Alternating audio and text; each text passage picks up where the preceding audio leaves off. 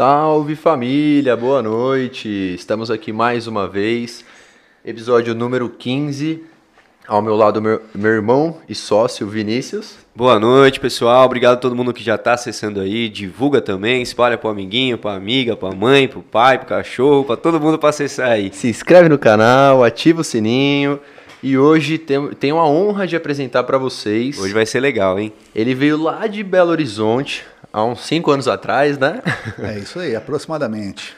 Tá aqui há um tempo já. É o maior canal de mecânica do Brasil. É um dos maiores, uma, uma das maiores franquias né, de mecânica do Brasil também. Com vocês, Alexandre da High Torque. Obrigado, pessoal. Obrigado pelo convite. Obrigado, galera que está assistindo. E espero poder contribuir com a turma aí com algum tipo de ideia, uma motivação, uma inspiração, que acho que é bacana. E principalmente, né, a história, né? A história é, que você deve... E, você tem bastante história. Isso que eu acho que dá para começar lá do, do início da sua trajetória é, como taxista. Oh, interessante o táxi, né, cara? O, taxista. Muita gente pensa assim, pô, e o taxista? É um empresário. Verdade. A partir do momento que você está trabalhando por conta, né, você já não tem ali. Eu escolhi trabalhar com táxi justamente porque eu não queria trabalhar de, de empregado como CLT. Eu queria ter a, trabalhar no horário que eu que fosse, no dia que eu quisesse, parar a hora que eu quisesse. Então, essa é uma liberdade que que o taxista e hoje o motorista de aplicativo tem. Mas você já tinha esse perfil assim quando você era mais jovem também, assim, já que já sabia que iria empreender, que gostava de dirigir? Qual que foi sua pegada? Eu sempre gostei de, de carro, né? Sempre gostei de, de, de, de veículos e tal. Sempre fui um apaixonado por carros. Eu acompanhava meu pai em ambiente de oficina mecânica e tal. E entrei para trabalhar com táxi justamente para ter o meu carro, porque eu não tinha grana para comprar um carro com 20 anos de idade. Não é igual hoje em dia a galera entra aí, acha um carro, dá para comprar e financiar. Eu não tinha grana. Então eu falei, deixa eu trabalhar com, com táxi, que eu vou ter o carro para poder trabalhar no meu dia a dia. Antes de comprar, eu já vou ter meu carro, né? Você já vai estar no táxi, vamos Exatamente. dizer assim. Exatamente. Ele me atendia. Eu trabalhava, ganhava dinheiro e no final de semana eu tinha o carro para poder passear, né? Ah, entendi. Então o táxi na verdade não era seu. Não, locado, meu. Era o meu sonho, cara. Era o meu sonho poder comprar um, um, o meu táxi, né? Eu falei assim, não, quando eu puder, eu vou juntar dinheiro e comprar o, o meu táxi. Mas aí é que uma pessoa, né, que eu namorava na época, não gostava que eu, né, que eu, que eu trabalhava com o táxi, ela achava perigoso e tudo mais, e aí eu comecei a estudar o assunto mecânica. Ah, entendi. Então, na verdade, sua história começou como taxista mesmo, né? O YouTube veio muito depois, mais pra frente. O pessoal te conhece muito pelo YouTube hoje. Você quer também. ver assim, você quer mais ou menos uma trajetória? Isso. Bom, vamos lá, deixa eu mostrar para você. do tempo, né? Olha que interessante. Eu trabalhava no Senac com, numa gráfica. E um dia eu vi dentro do Senac tinha agência de empregos. E aí eu falei, tinha uma vaga lá para trabalhar no hotel como mensageiro. E o mensageiro ele tinha que ter carteira de motorista. Carteira, viu, gente? Não é carta, não. Os paulistas ficam falando carta, não é carteira. Só lê na carteira, é carteira de motorista. e aí, brincadeira. Mas aí eu falei, puxa vida, então eu vou poder dirigir carros. Olha que interessante. Eu mudei de emprego para manobrar o carro no hotel.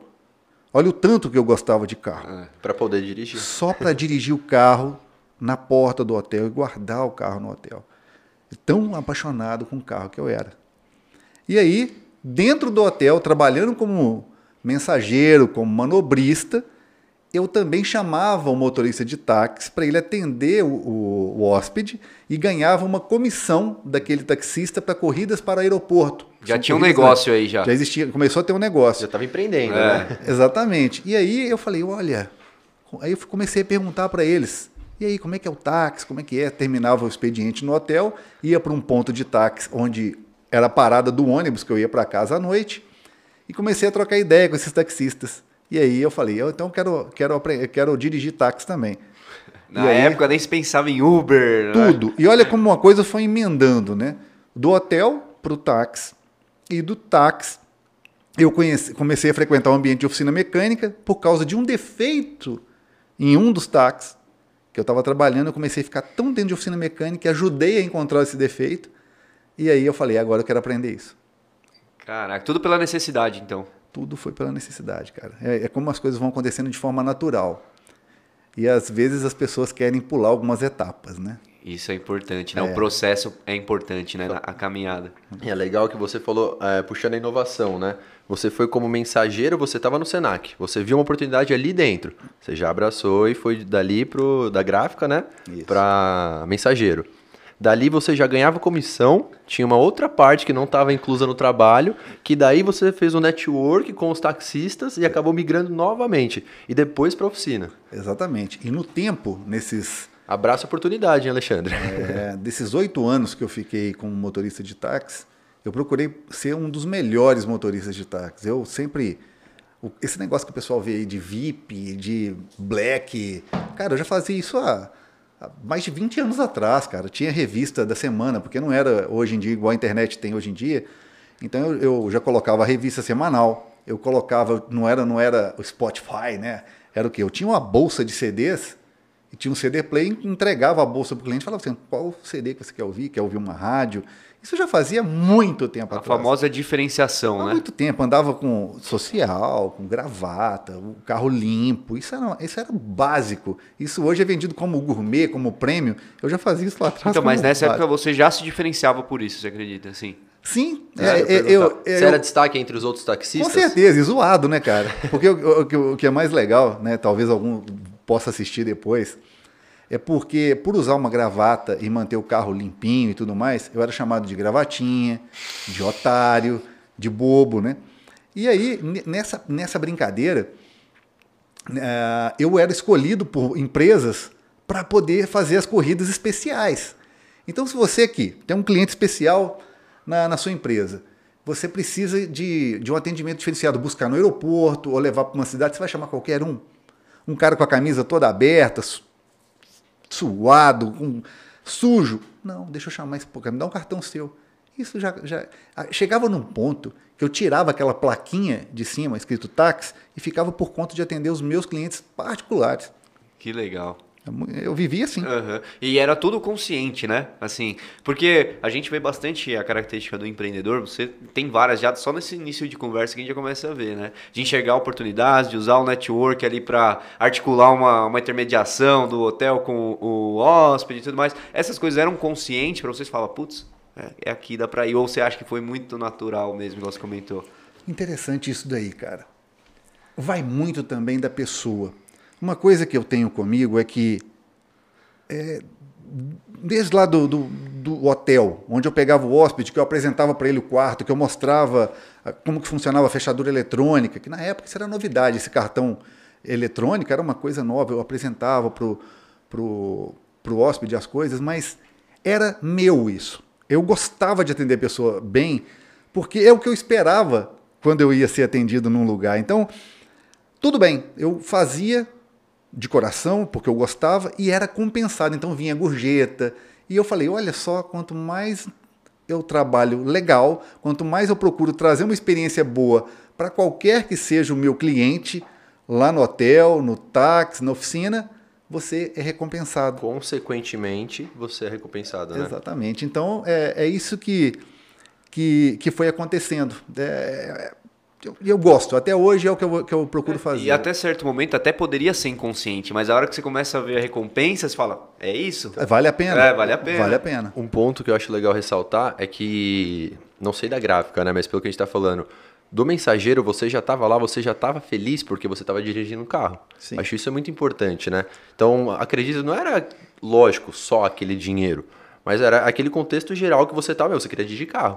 Então, você estava dirigindo carro, você já estava ganhando seu salário, você já tinha gorjeta, você cada vez ficava mais motivado e cada vez, né, falava, meu, eu preciso me diferenciar mais, preciso continuar nessa, nessa caminhada, vamos dizer assim. E continua no táxi, pelo que você está falando, né? Exatamente. Eu lembro no hotel que eu tinha lá, o, o meu salário era maior do que na gráfica, tinha as gorjetas que eram significativas para a época, era um hotel novo. E, mas a coisa que eu mais gostava era quando chegava um carro de luxo para eu poder dirigir. Você nunca dirigiu, às vezes. né? Cara, sentir o cheiro daquele carro novo, de luxo, com couro. Eu ficava assim, puxa vida, que legal, cara. Eu ficava manobrando o cara com cuidado. Para quê? Para poder aproveitar aquele, aquela fração Devagarzinho. né? Aquela fração de, de prazer ali na, na hora era o que eu mais gostava. E o dono desse hotel percebeu o meu jeito de trabalhar. Eu lembro do, do Jairo, seu Jairo, ele chegou um dia Ele falou, Alexandre, tudo bom? Legal, tal, tal, tal. Gosto de você e tudo mais. Posso te dar um presente? Falei, ó, tudo bem. Ele tirou um anel de ouro do dedo dele é, e me deu esse anel. Falou assim, eu queria que você usasse esse anel aqui. É um anel religioso, né? Um anel da, da igreja dele e tudo mais, mas de ouro o, o anel.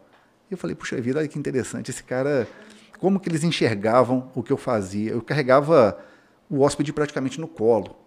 Aí passei para recepção antes de sair do mensageiro, fui promovido, mas quando eu fui promovido para recepção, eu já não tinha mais o contato com os taxistas e nem aquele contato que eu gostava de ter com o hóspede. Hum. Você passa para aquela parte mais burocrática de atender o telefone e tudo mais, fazer a entrada, o check-in, o check-out do, do cliente e a, e a, auditoria noturna.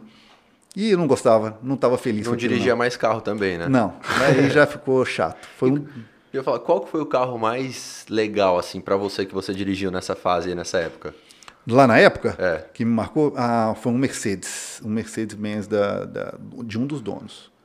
Ah. Era um, o Mercedes da época, um Audi também era, era muito legal também na época, né? eram carros assim, que não estava comum como hoje essa liberação, era início de, de liberação de carros importados. Então, quem tinha um carro desses. É, eu lembro quando eu era pequeno também, eu lembro como era difícil. Se assim, é. você vê um, né, uma Ferrari, isso, aquilo, hoje você acha mais fácil. É, um assim, Mitsubishi 3000 GT naquela época.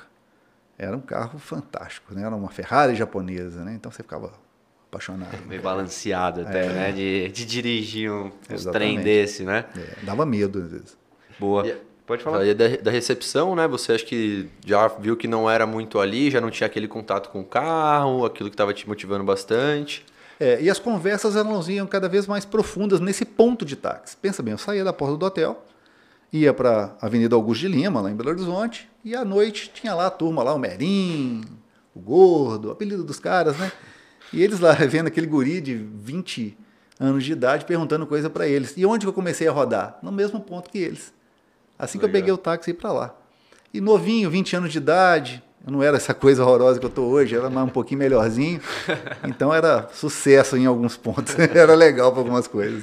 Tinha aquele gás, né? Tinha gás, era bem legal. Cara. E aí você começou a diferenciar assim com o táxi, fazendo o serviço que hoje eles é, diferenciam esse serviço, né, como um, um, gourmet, vamos dizer assim, né? Você já fazia lá atrás e começou a ter progresso nisso, assim. Cara, Tendo os clientes fixos, né? Sim, era. Eu chegou, um, chegou um ponto que eu não precisava mais de procurar passageiro na rua. É, às vezes eu atendia o cliente uma vez e eu fidelizava ele. Ele falava assim: Nossa, eu entrava. O cara vai entrar no carro. Eu puxava o banco. Se ele ia sentar atrás, eu via que, que a intenção era sentar atrás, eu puxava o banco para frente. Eu via que ia sentar na frente, puxava o banco para trás. Sempre trazendo o quê? Experiência para o cara. Mas eu fazia isso de forma incondicional. Assim, era era natural. Eu falava assim, opa, deixa eu dar conforto para esse cara, deixa eu deixar ele bem, porque eu gostaria de ficar assim. Hoje, com 40, vou fazer 47 anos, é que eu fui entender um pouco do que significa a palavra experiência. E era isso que eu promovia lá atrás. Um pouco inconsciente, né? De, inconsciente. E hoje eu, eu, vou mais a fundo nessa, nessa parte de experiência e, foi, e dou, dou, muito valor para do que, do que a gente tem que proporcionar como experiência para as pessoas. O que eu queria perguntar para você é quando você foi, vamos dizer, seu primeiro dia de taxista, né? Acho legal. Qual foi o seu pensamento, cara, para você se diferenciar? Você, tipo, não. Pelo que a gente está conversando, você não falou, ah, vou pegar e vou dirigir o táxi. Uhum. Você já chegou ali com alguma coisa em mente. Olha só, eu tenho. É, para ser sincero com você, no, prim no primeiro momento, não. No primeiro momento, você quer sobreviver aquele dia, ao medo, à novidade, ao frio na barriga. Você não conhece as ruas, você não sabe o que, que um passageiro vai entender de você. Então isso foi uma construção de alguns meses para eu chegar nesse nível aí, né? Porque você começa primeiro com um carro de horário, carros mais velhos, então você mesmo querendo, Fica você não difícil, consegue. Então, é.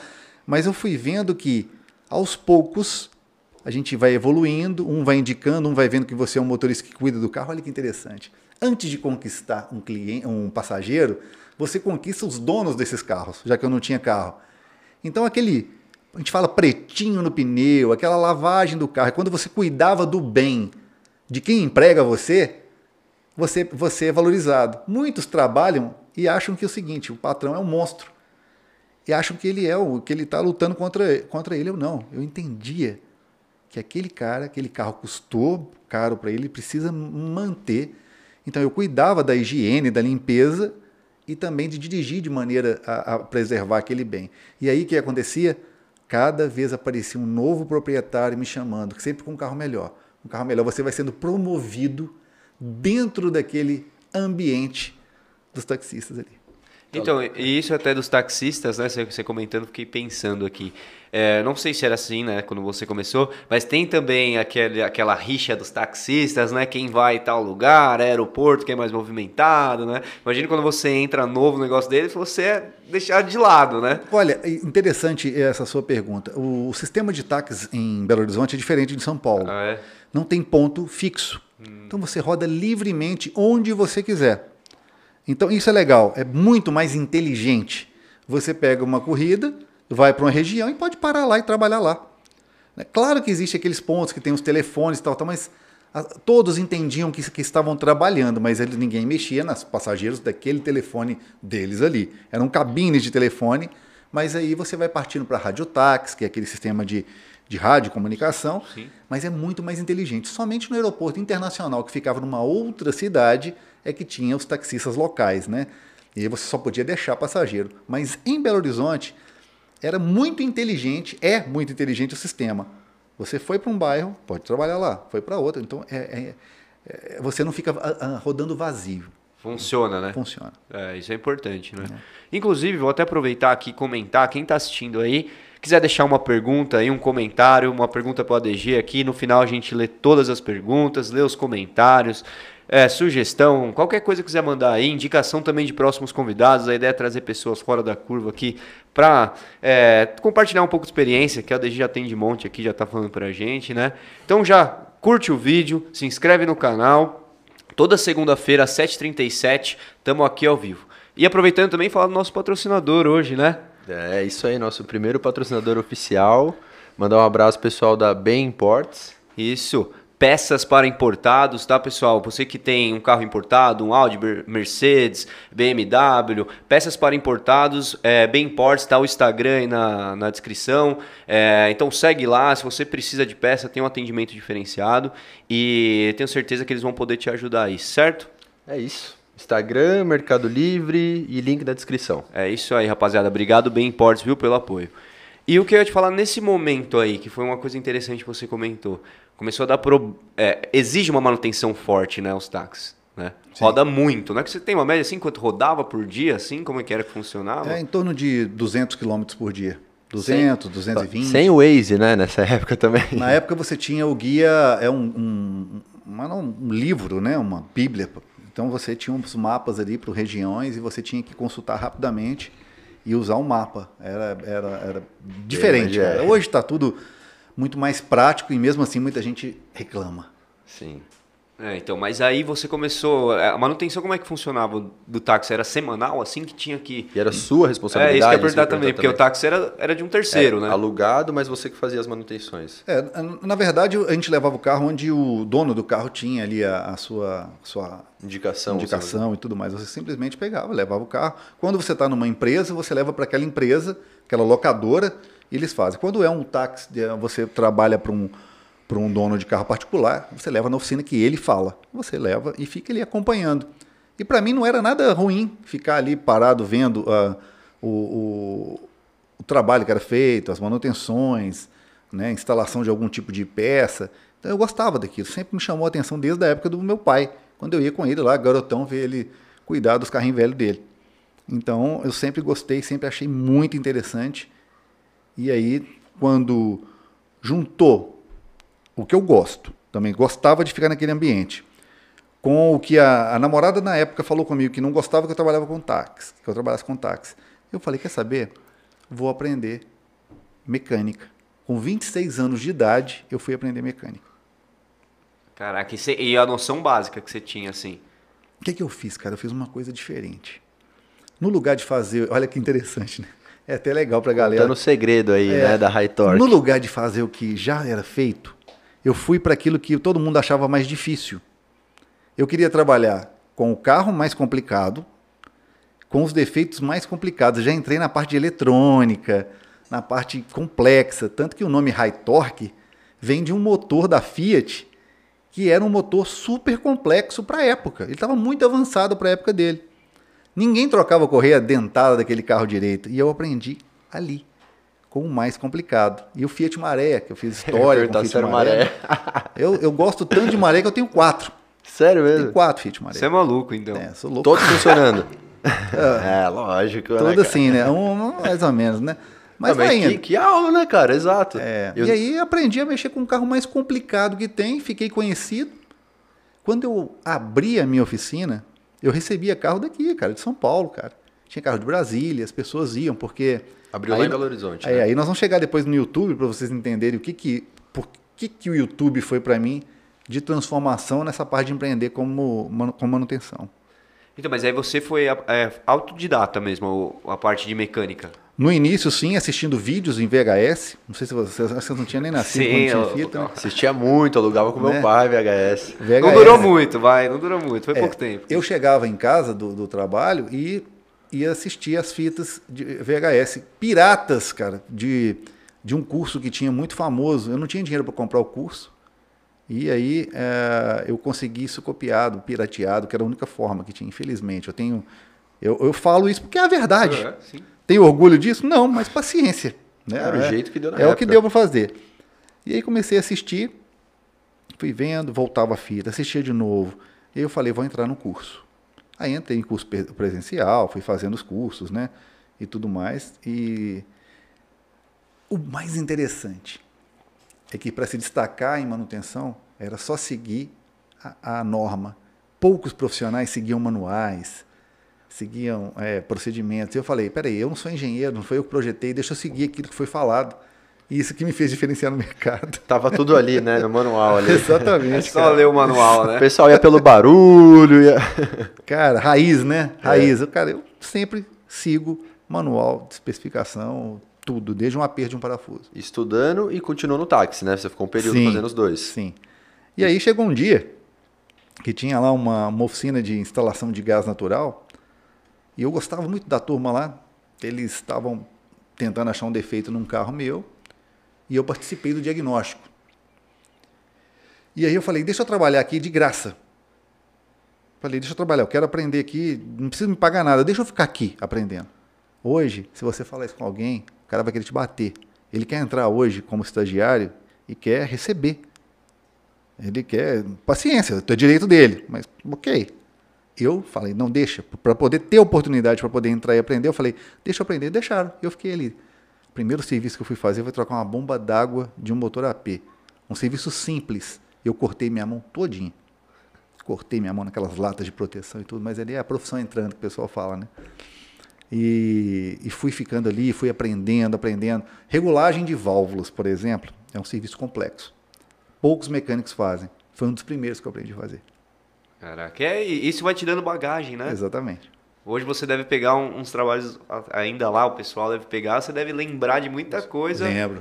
É, e, vi- vira e mexe aparece uma oncinha para você matar. Porque hoje, apesar de, de, de toda a ocupação que eu tenho, eu ainda participo ativamente da manutenção. Caraca, Eu gosto muito de acompanhar alguns diagnósticos, alguns, alguns problemas. Eu chego ao ponto, cara, de comprar o veículo do cliente que está com um problema tão sinistro, para ele não perder o tempo dele, às vezes, e nem o meu. Eu falo com ele, "Ó, acabei de comprar, tá aqui. a- eu já comprei BMW, já comprei eh, Renault, comprei um Renault ho- hoje. Hoje eu comprei um, um Renault Logan. O carro está com um problema em uma das nossas unidades e eu falei, eu quero comprar esse carro e pergunta se ele vende.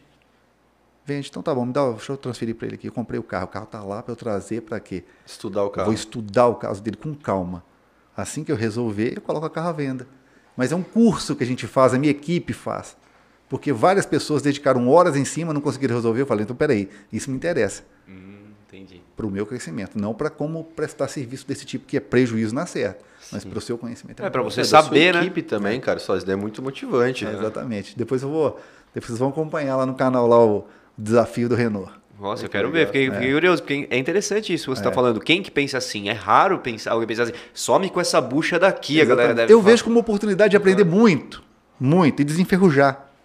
Porque a gente vai ficando acostumado com o filé, e aí você, essas buchas aparecem para você chegar e falar, puxa vida, era esse o problema. E eu tenho certeza que vai ser uma coisa simples.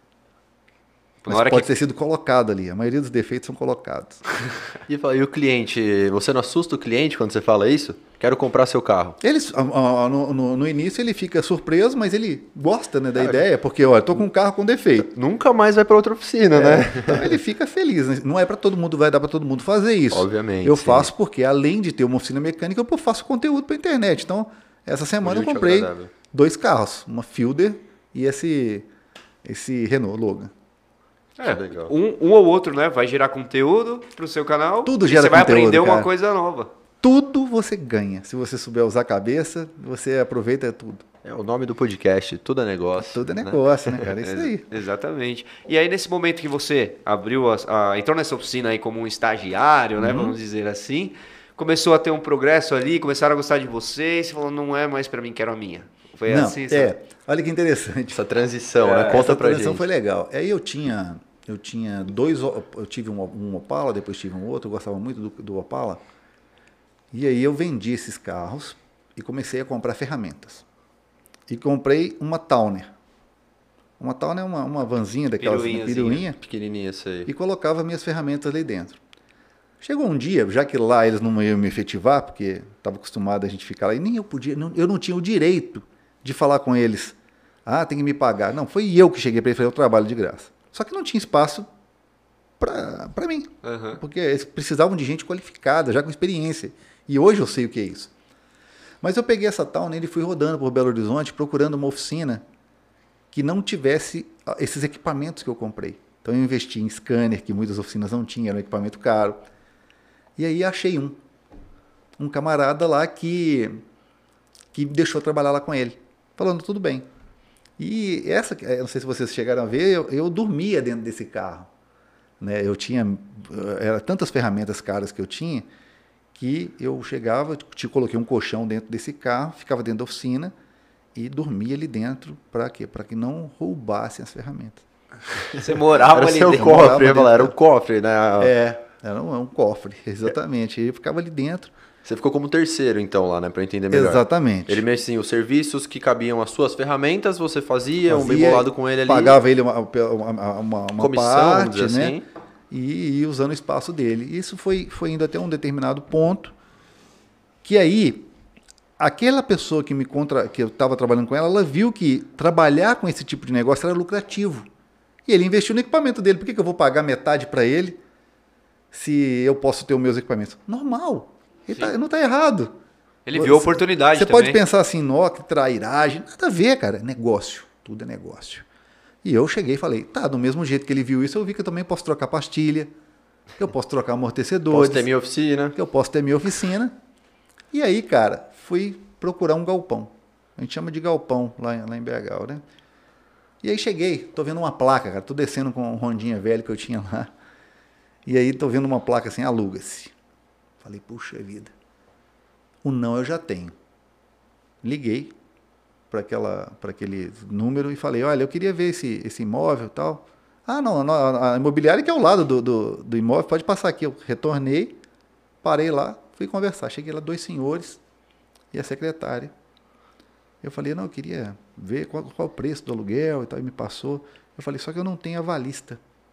Ele olhou para minha cara assim e falou assim, eu sou seu avalista.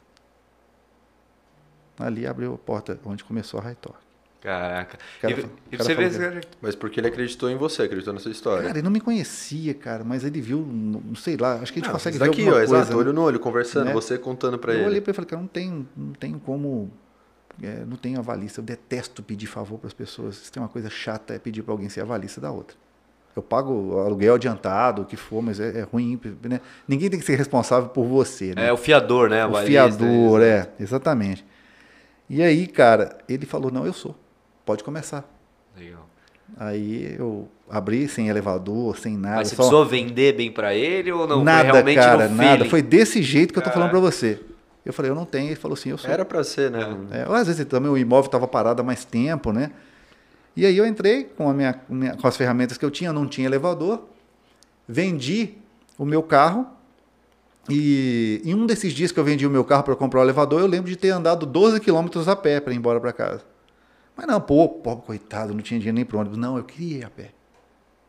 Eu quis ir a pé, eu queria pensando. Eu gostava de andar e pensando na, na, na, na vida, assim, o que que, que que tá acontecendo? Então é um momento que eu tinha para mim. E eu Reflexão, fui assim. andando, cara, fui andando, pensando e tal, abri minha oficina e tal. Muita gente me chamou de louco, né? Aquela Falou- responsabilidade, né? Falou, pô, cara, você estava lá ganhando lá certinho, todo, todo sábado tava ali para você. Aí eu falei assim, eu ainda vou ser rico.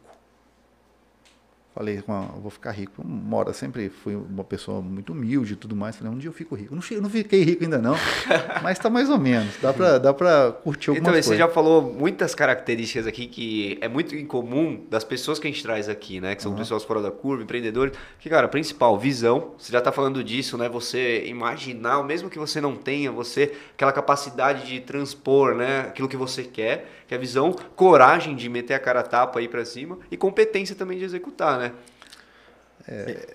Entra mais um ponto aí só, que eu acho que é gratidão. Que quando você fez esses 12 quilômetros, eu imagino que o que não rolava aí dentro, né? Aquela sensação de frio na barriga, mas de felicidade ao mesmo tempo, de nova jornada.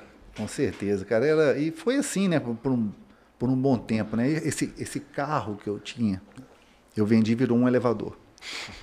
E assim que eu coloquei esse elevador e essas ferramentas, é, eu comecei a atender aquelas pessoas que me acompanhavam no- em fóruns. Não existia ah, o YouTube, tá? O YouTube era uma coisa ainda muito nova, estava engatinhando. E aí você participava de fóruns.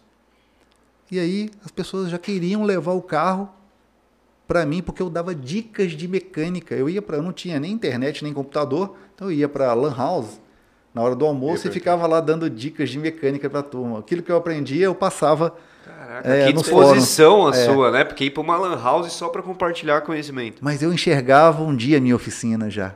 Hum. Eu falei, é, como, como ter ganhar credibilidade? Mostrando que não tem. Mostrando o pulo do gato. Toda aquela mentira que muitos profissionais contavam, eu estava eu tava colocando assim, não, não precisa disso, não precisa disso, é só fazer isso. E as pessoas sentiam o quê? Muita confiança. Eu tenho clientes daquela época até hoje. né? Que vêm, que saem de BH ou que saem do interior de Minas e vêm trazer o carro. Então você compartilhava ali a transparência, né? Como fazer as coisas na real, né? Que é o que você faz até hoje, né? A maior malandragem do mundo é ser honesto. Por quê? É tão comum ser desonesto, é tão comum enganar as pessoas. Em tudo. É muito, muito comum. Porque as pessoas acham que para ganhar dinheiro tem que enganar. Eu falei, se for para fazer a mesma coisa, não é porque eu sou santo e a minha educação foi premium. É porque eu olhei e falei assim, cara, a concorrência é muito maior. Deixa eu entregar aquilo que, que outro não faz. De mostrar na, na lata como que, como que é feito. E é isso. Consequentemente, atrair clientes para sua oficina. Exatamente. Ao ponto de desafio, até quem estiver acompanhando, qualquer pessoa que estiver acompanhando aqui agora a transmissão, pode me testar. Coloca um defeito no seu carro. Vai lá, solta um fio, despluga uma, uma vela, um bico, um sensor. Pode fazer isso. Leva para mim. Eu vou falar o que era, mas eu vou te cobrar o diagnóstico. Eu vou te cobrar uma hora de serviço. Pode ser um cabinho solto. Eu vou falar para você, era o fio que estava solto. Mas é X reais. Eu não preciso mentir. É só chegar. Esse que é o grande problema de alguns Tá profissionais. lançado o desafio, viu, É, rapaziada? Eles acham, mas eu vou- vai pagar. Tem que pagar o diagnóstico. Vai pagar o diagnóstico. Claro. Vai pagar e tu pode ir lá. Eu e a Não, minha equipe. Mas, cara, eu tenho carro há um bom tempo já. Isso que você falou é muito legal porque eu sou muito curioso também, né? Adoro Uhum. praticamente tudo assim, eu tenho interesse em estar conhecendo. Tem um pouquinho de carro, né? Algumas coisas básicas assim. E sempre antes de levar, eu tenho esse pensamento. Falo, pô, meu, tipo, já sei, às vezes tá um barulhinho ali que já soltou o filtro uma vez. Eu mesmo fui ali, dei uma mexida no filtro, voltou um amigo que era mecânico e falou que era isso. E eu sei que lugares, se eu levasse, talvez ele falaria que teria que trocar outras coisas. É o- E isso às vezes dá até receio de você É levar. o medo de levar. Às vezes fala, puta, onde eu vou levar? Porque, putz, o cara vai me passar pra trás. É, são dois pontos importantes. Um é, às vezes, aquele profissional não ter é, conhecimento e competência. Então, ele pode faz- falar para você trocar porque ele também está perdido ali. Então, Ele acha erra. que aquilo resolve, É, né? o problema é quando a pessoa sabe que uma coisa é simples e ela aproveita da, da, daquela situação. Aí é o cara desonesto. A incompetência tem solução. É, é, a, a pessoa pode ver, é, corrigir a sua incompetência com garantia, com devolução do dinheiro. Olha, eu não consegui. Mas o desonesto, não, ele, ele faz para lesar. E essa pessoa, ela dura pouco tempo. Exato, igual aquela história, né? Quem tem esposa, a mãe sabe. Filho, leva o carro lá pra mim que eu não gosto de levar porque não, não vou entender nada que tá falando, né? Às vezes a mulher ainda sofre mais, mais ainda com isso, geralmente, né? Pela, todo mundo desconfia da falta de conhecimento, né? E nesse ponto aí, até aproveitando pra rapaziada, manda pergunta aí pro DG. Tenho certeza que a galera tá cheia de pergunta aí já, velho. Pode mandar aí. Principalmente os que gostam de carro, as pessoas que gostam de carro. Pode mandar pergunta relacionada a carro, ao que for. Se inscreve no canal, segunda-feira tamo aqui. Semana que vem o Vadi da Germânia, proprietário da fábrica da Germânia, aqui também vai ser um papo legal. Conhecer um pouquinho desse mundo da cerveja, né? Como é que é feito, como é que é a história de empreendedor dele também. Vai ser bacana. Então se inscreve no canal, ativa o sininho e manda pergunta aí que a DG tá pronto para responder aqui, né? Tamo junto, tamo junto. E tá lançado o desafio, hein, galera? Pode, ó, como é que funciona, ó. Vai lá, coloca um defeito no carro, claro, não é aquela, a- aquela coisa assim que é um, de- um- aquela coisa que é difícil de diagnosticar. Põe uma coisa simples. Bem, põe lá uma coisa simples, mas igual essas pegadinhas que tem na, na Internet, TV. isso. Coloca e leva lá pra gente lá. Pode trazer aqui pra Vinhedo, tranquilamente. Pode soltar um fiozinho lá, o que for. E aí, nesse momento, assim, você começou a compartilhar seu conheci- conhecimento em fórum, começou a atrair mais clientes para o seu negócio. Como é que foi esse progresso, assim? Foi muito... Despontou? Foi uma correria brava? Normalmente é, né? Cara, eu sou do início da- da- do YouTube, né? Que as pessoas colocavam os vídeos de gatinho. Era bonitinho ver o gatinho, musiquinha engraçada. Ninguém enxergava o YouTube como uma vitrine. E eu jamais pensei, ah, vou ser youtuber. Na verdade, o YouTube ele era a vitrine do meu trampo. Era isso, eu filmava e, e- e olha só, não era usado para massa, era usado para o cliente saber o que foi feito no carro dele. Aquela gravação da manutenção era para enviar para ele e ele assistir na casa dele. Então eu usava o YouTube, mandava o link para ele e ele visualizava. Só que ele gostava e passava para o colega de trabalho e passava para o pai. E o pessoal começou a, a A assistir. divulgar, assim. Você sabe o que é ter 10 visualizações num vídeo no início? 100 visualizações, você era o cara. Que ano que a gente tá falando? Isso? 2006, 2007. Era mato, né? Cara, era- A internet era difícil essa época, mas cara, eu fui convidado pelo Google. O, o YouTube não era do Google. O Google comprou o YouTube e chegou para mim um convite. Você gostaria de ser monetizado?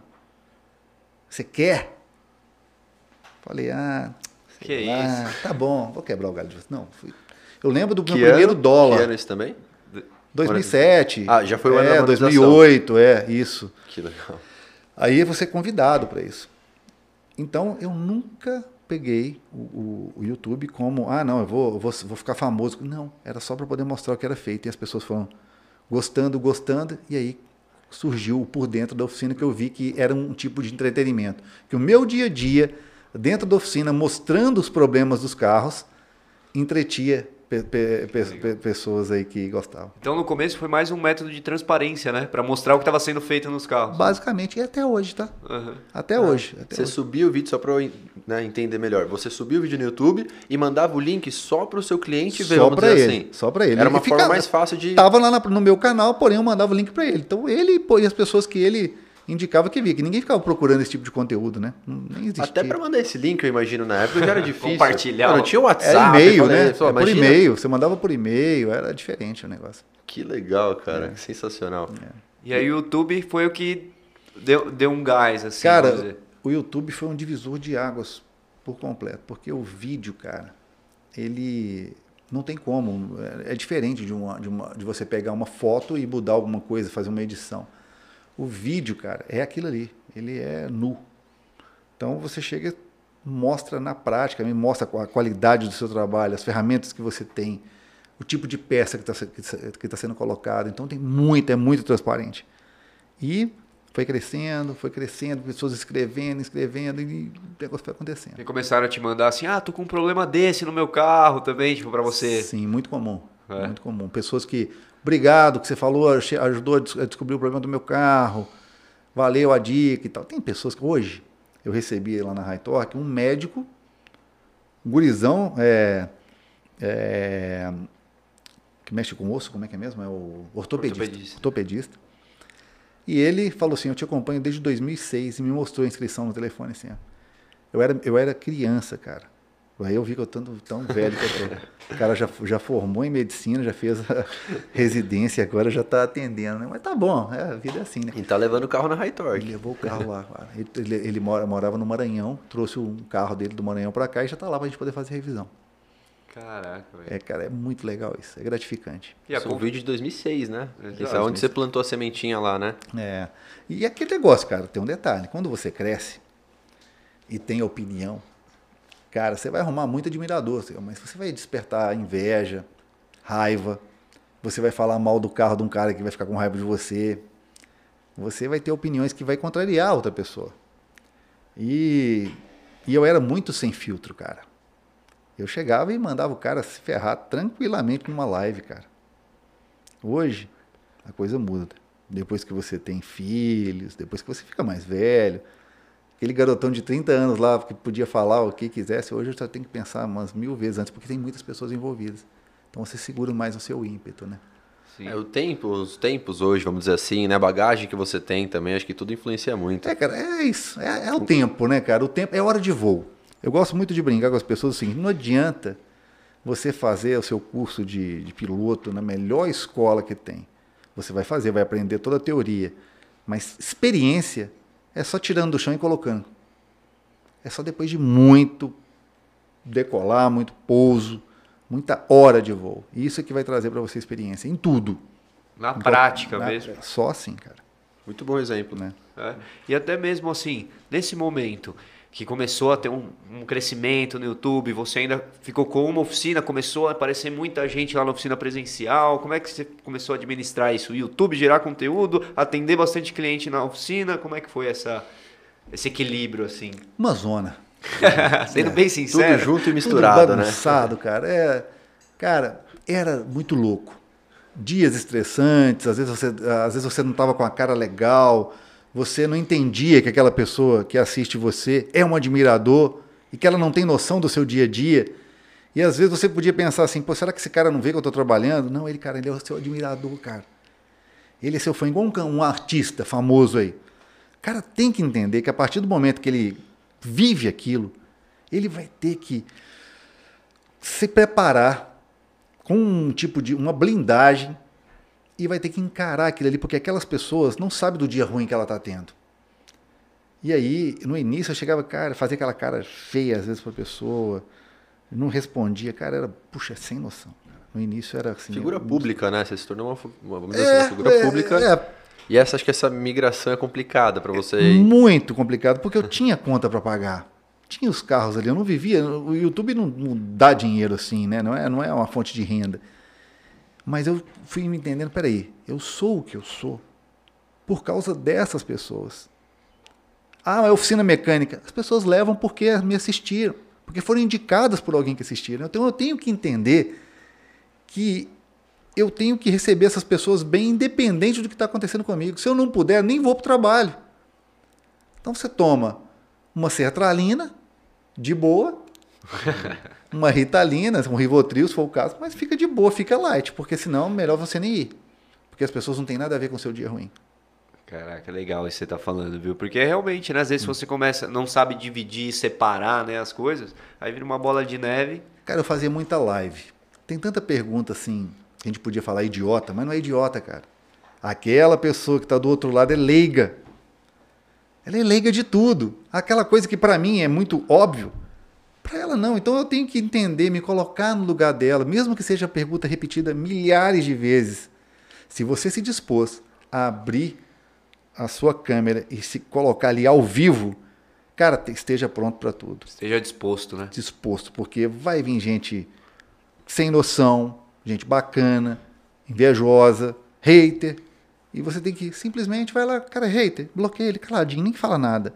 Mas eu ih, ficava retrucando, cara, dando moral pra pessoa. Exato, aí você alimenta mais, né? Você alimenta, mas não você Vou bloqueia. cutucar que ele responde. Exatamente. Geralmente você não dá muita bola pra quem tá te elogiando. né? Geralmente é quem tá te, te ofendendo que você vai dar. Mente blindada que você falou, né? É, você tem que tentar blindar, cara. Você tem que chegar, chegar uma hora e falar assim, cara, você não vai agradar todo mundo. Em tudo, em qualquer negócio que você faça. Oficina mecânica, restaurante, você não vai agradar todo mundo. Se você quiser isso, é o- é o início do seu fracasso. Procure seu nicho. Procure seu público. E dedica para essas pessoas. Não perde tempo com, com quem não dá valor, não. Foca, né? Foca. Caraca, só insight massa que você fala aqui, hein? Putz, puta, muito, muito conteúdo bacana que você tá trazendo. E nesse ponto, assim, quando começou a lotar a oficina, assim, quando que você falou, putz, é hora de expandir esse negócio? Como que você estruturou isso para conseguir tocar? O, só uma pergunta antes, para não fugir do tempo. Quando começou, te chamaram para monetizar, né? O YouTube. Você não viu isso também como uma forma de receita? Você não pensou em se dividir? Às vezes, algum momento não passou isso pela sua cabeça? Nem era muito interessante. Era uma, uma tia tão pequena que você falava, não, isso aqui é só uma, só uma vitrine. Mas não tirou de lado, né? Não, não, porque ele, ele- o YouTube sempre foi lucrativo pelo fato de trazer clientes. O YouTube ele é importante para quem usa ele para ganhar cliente. Quem usa o YouTube para ganhar dinheiro em monetização, esquece. Vira escravo. Vai virar um né? escravo artificial. Entendeu? A maioria dos canais de sucesso são de pessoas que começaram para mostrar um- algum tipo de, de, de, de coisa relevante. Vai tá dica aí pra Entendeu? galera. É. Para nós, inclusive, né? Tamo, tamo no foco, né? Eu falei, a gente, isso, o YouTube é consequência do nosso trabalho. É, o que vai dar- te dar grana, cara, é aquela. É a partir do momento que você traz pessoas que vão trazer ideias legais, vocês vão, vão, vão desenvolver esse tipo de, de, de, de assunto, e aí empresas vão falar: opa, eu quero ver minha marca ali, porque ele é sério. Ali é legal, o público que consome aquilo é um pessoal sério, então eu quero estar ali. Sim. É, é isso que acontece. Inclusive o restaurante também, é tudo vai, vai ligando uma coisa com a outra, né? Exatamente. Isso é, é- é, no fundo, acaba tudo se ligando, mas é o que você falou, não pode ser o foco do, do negócio, pensar que, ai, vou ganhar dinheiro com o YouTube, né, virar um youtuber. Ah, aí começa a querer comprar seguidor. Eu nunca impulsionei uma publicação minha, cara. Nunca. Nunca impulsionei. Cara, não vou fazer esse tipo de coisa. Tem que ser natural. As pessoas sabem. O que adianta você ter um, um, um vídeo lá que você é, coloca no Instagram e tem um, um comentário? Não sei quantos seguidores você tem, não sei quantos likes, um comentário. Tem alguma coisa errada. Conta não fecha. É, não fecha. É, sim, isso é verdade, acontece muito, né, por aí. Tamo Mas no é, caminho certo. é, exato, o importante é ir plantando e, e, assim, o que a gente gosta muito, que foi o intuito desse canal, é ajudar muito as pessoas. A gente percebeu que quando a gente conversava, por mais que nossa trajetória ainda seja curta, por a gente ter começado muito jovem, é, abre um pouco, um pouco não, bastante a mente das pessoas que a gente conversa, por falar, pô, a gente fez assim, assim, deu certo, deu errado, fizemos uma puta besteira, deu e as pessoas, e isso pra gente também, quando a gente conversa com os outros, igual a gente tá conversando com você agora, muita coisa já falou, gente, puta, é verdade, ele fez isso, deu errado, ele fez isso, deu certo, serve pra gente também, entendeu? Essa é a ideia. Disseminar o conhecimento, É. né? Vamos dizer, acho que da mesma maneira que você faz para carro no YouTube, esse podcast começou dessa maneira. A gente conversa com muitos amigos, empresários que, principalmente na época de início de pandemia, ficou complicado para muita gente. A gente tinha inúmeras ideias de fazer, sabe, inovações assim para estar trazendo, tudo mais. A gente falou, meu, a gente já faz isso, né? No, vamos dizer assim, no offline, entre amigos. Muitas vezes a gente vai sair para falar de outra coisa e acaba saindo negócio, acaba caindo em negócio. Vamos pro YouTube. Vamos tentar disseminar mais ainda informação. Consequentemente, mais pessoas estão vendo o Cato. e aí vai, né, cara? Acho muito legal esse propósito, assim. Com certeza. E até mesmo pra gente, né? Quando dá um BO, alguma coisa assim, a gente liga pra outros parceiros e, cara, o que, que você tá fazendo aí? Pandemia foi a mesma coisa. E como que vocês estão fazendo? Outros restaurantes japoneses, inclusive. Uhum. Como vocês estão fazendo? Que solução vocês acharam? E essa troca a gente quer trazer aqui ao vivo pra galera. E aí o que eu ia. A pergunta que eu te fiz agora há pouco, como é que foi esse momento você falou, cara, a oficina tá bombando, eu preciso estruturar pra crescer e, to- e estruturar o YouTube também? Que eu vejo que você. A gente tava até comentando isso aqui offline. Seu YouTube desde o começo até hoje, cara, é você lá filmando, mostrando a cara, não tem uma mega produção, né? Mas tem que estruturar a sua oficina pra conseguir receber muitas pessoas e também fazer o YouTube. Como é que foi isso? Estruturar ali pra crescer saudável assim. Cara, às vezes eu fico vendo, né, algumas pessoas querendo começar tudo redondinho ou quadradinho. Cara, o que eu- uma dica que eu dou para as pessoas: comece. Começa, igual você começou na, na garagem. Isso? Começa, cara. Começa e faz. Faz mesmo. Porque oficina minha, você acha que era legal igual era hoje? Com piso em epox? Não, cara, era um sinistro lugar, parecia uma bate-caverna, era feia. Era feia. Eu achava, e, e um dia eu escu- eu escutei um comentário de um cara que acompanha o canal e falou assim: Cara, o, a sua oficina é, é suja, você deveria fazer ela assim. Eu falei, eu fiquei bravo com o cara. Falei, porque eu sou honesto e sou competente né, na minha cabeça, arrogância, né? Porque todos nós temos ali o nosso. Esse ponto. A, a inveja e a arrogância são coisas que nós temos e a gente não assume. E na hora eu falei, quem é você, cara, para poder falar que de limpeza, cara? Eu sou honesto, trabalho correto e tudo mais. E tipo assim, essa pessoa queria encontrar com ela hoje, dar um abraço, né? Pedir desculpa para ela. Ele tinha razão. Aí um dia, isso para cuidar da minha própria oficina primeiro, antes de pensar em franquia, né? Um dia um outro dono de uma fábrica de ferramentas falou comigo, Alexandre, a, a sua oficina, a aparência dela não condiz com o seu conhecimento.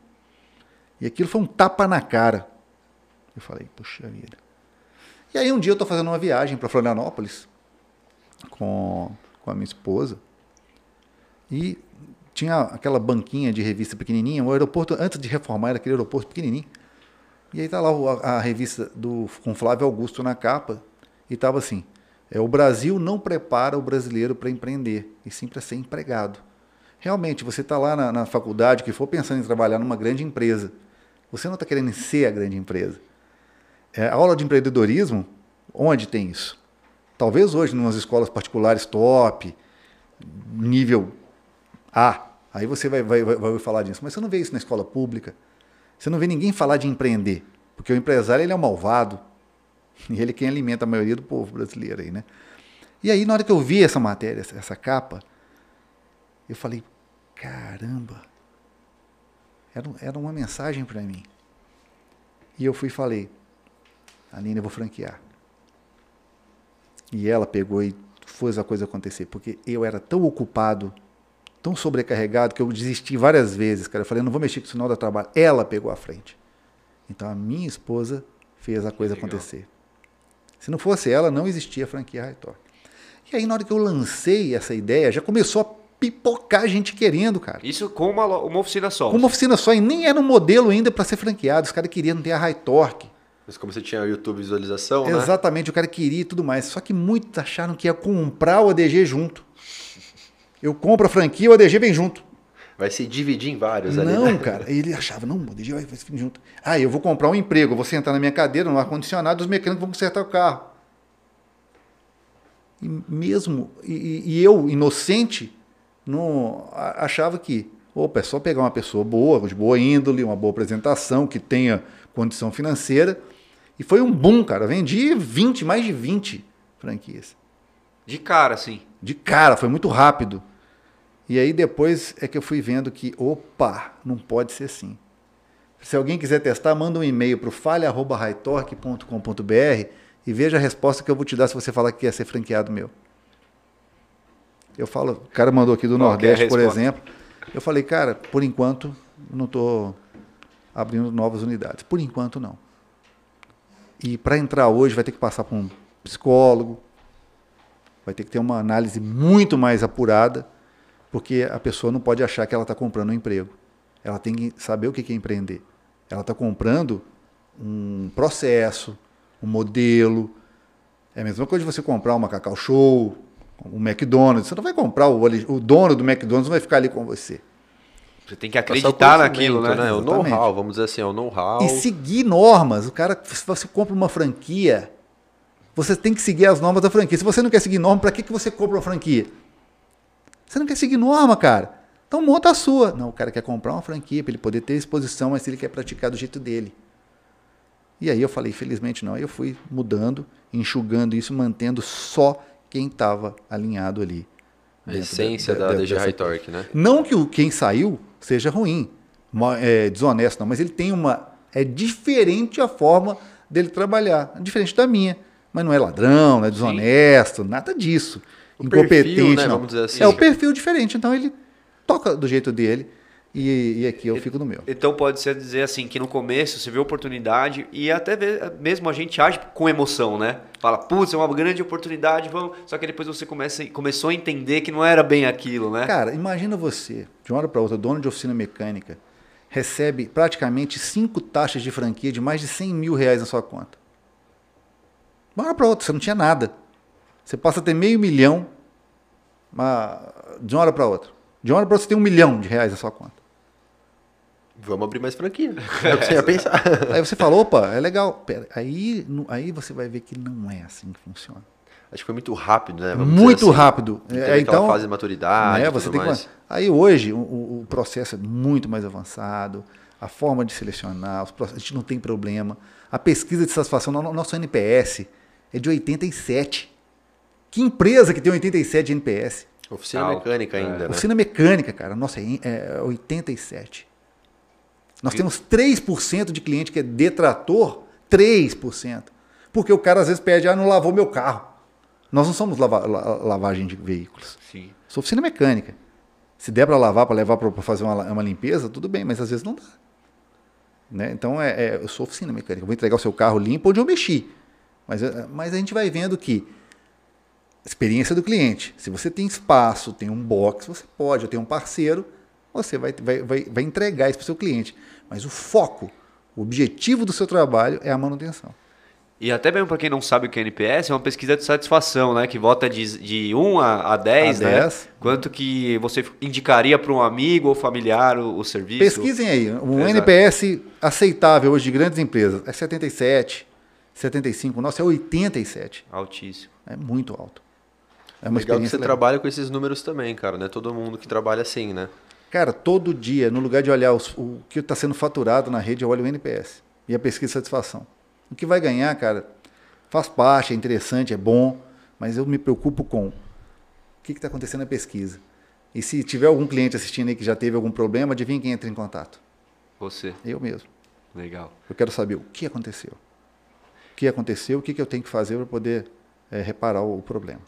Cara, muito legal você está falando, porque a- as pessoas às vezes imaginam que controlar assim a, a satisfação do cliente é coisa de empresa grande só, né? Controlar a experiência dele através de um NPS. Tem N maneiras de fazer um NPS, né?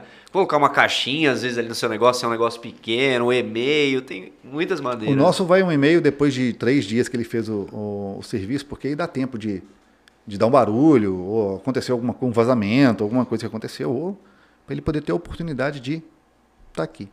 Uhum. E assim como tem um cliente que pega um Uber e vai do ponto X ao Y e dá três estrelas pro cara, porque queria que tivesse bala ou o que for, eu não procuro isso no, no- se tiver é um diferencial.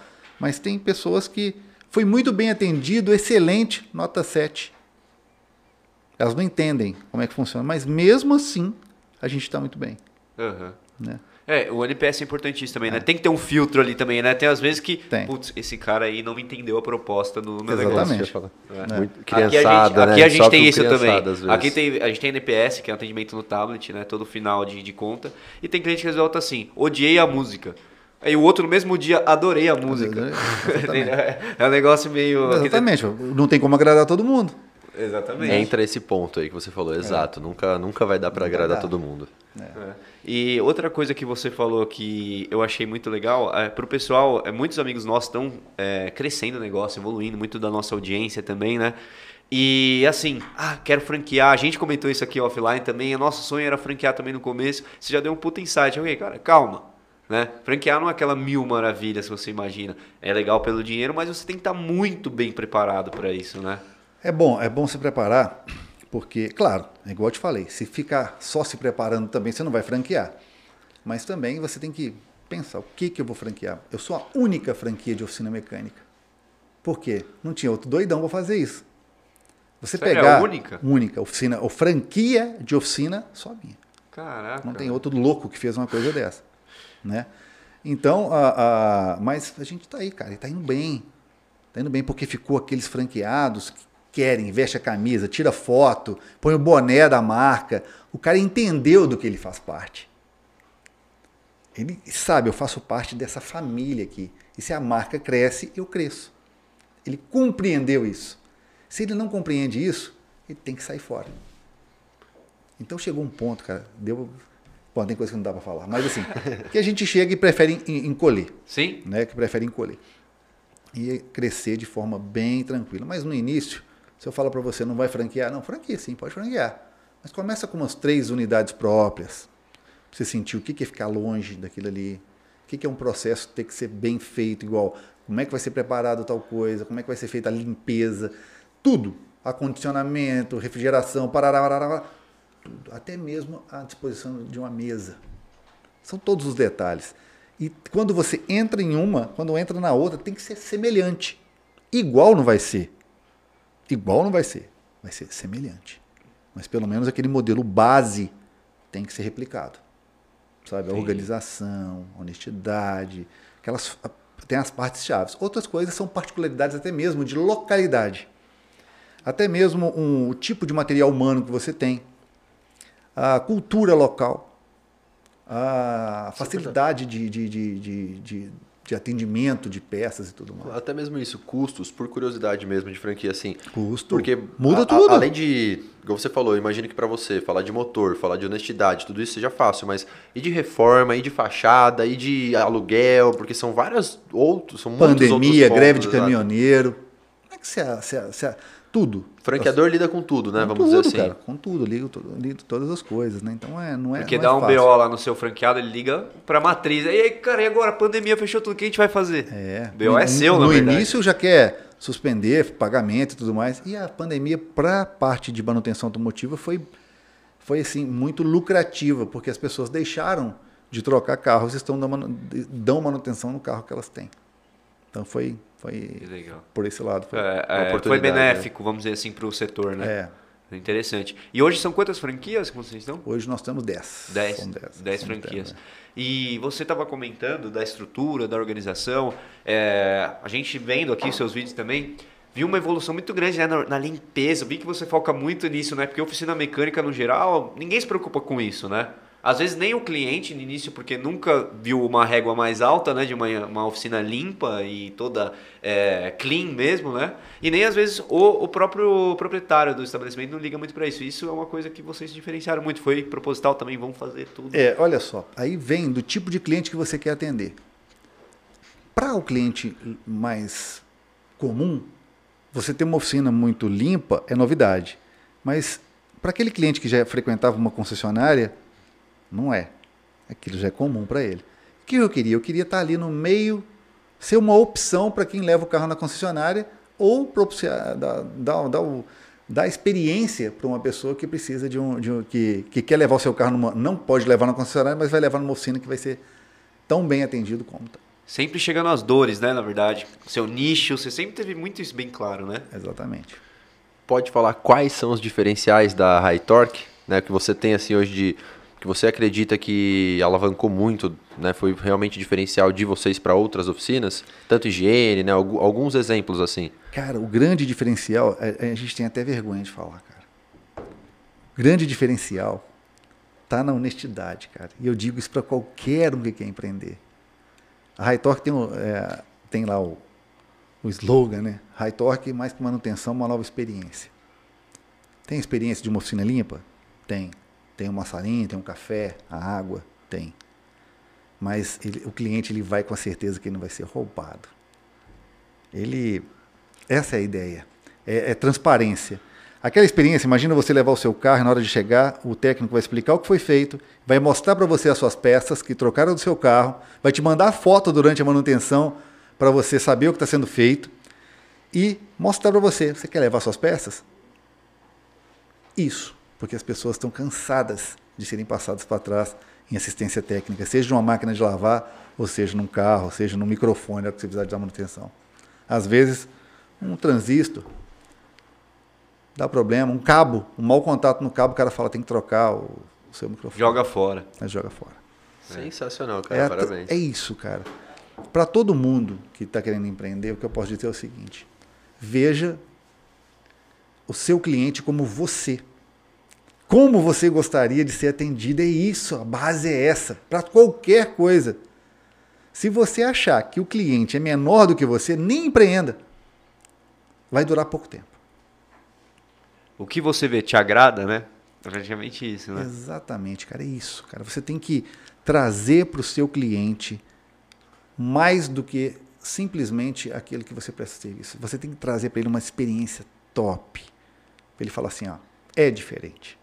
Porque se for para fazer a mesma coisa, você vai ser só um profissional medíocre, um empresário medíocre, não vai evoluir. É isso, perfeito você está falando. E ainda mais Aulas. no É, aulas, hashtag aulas aqui.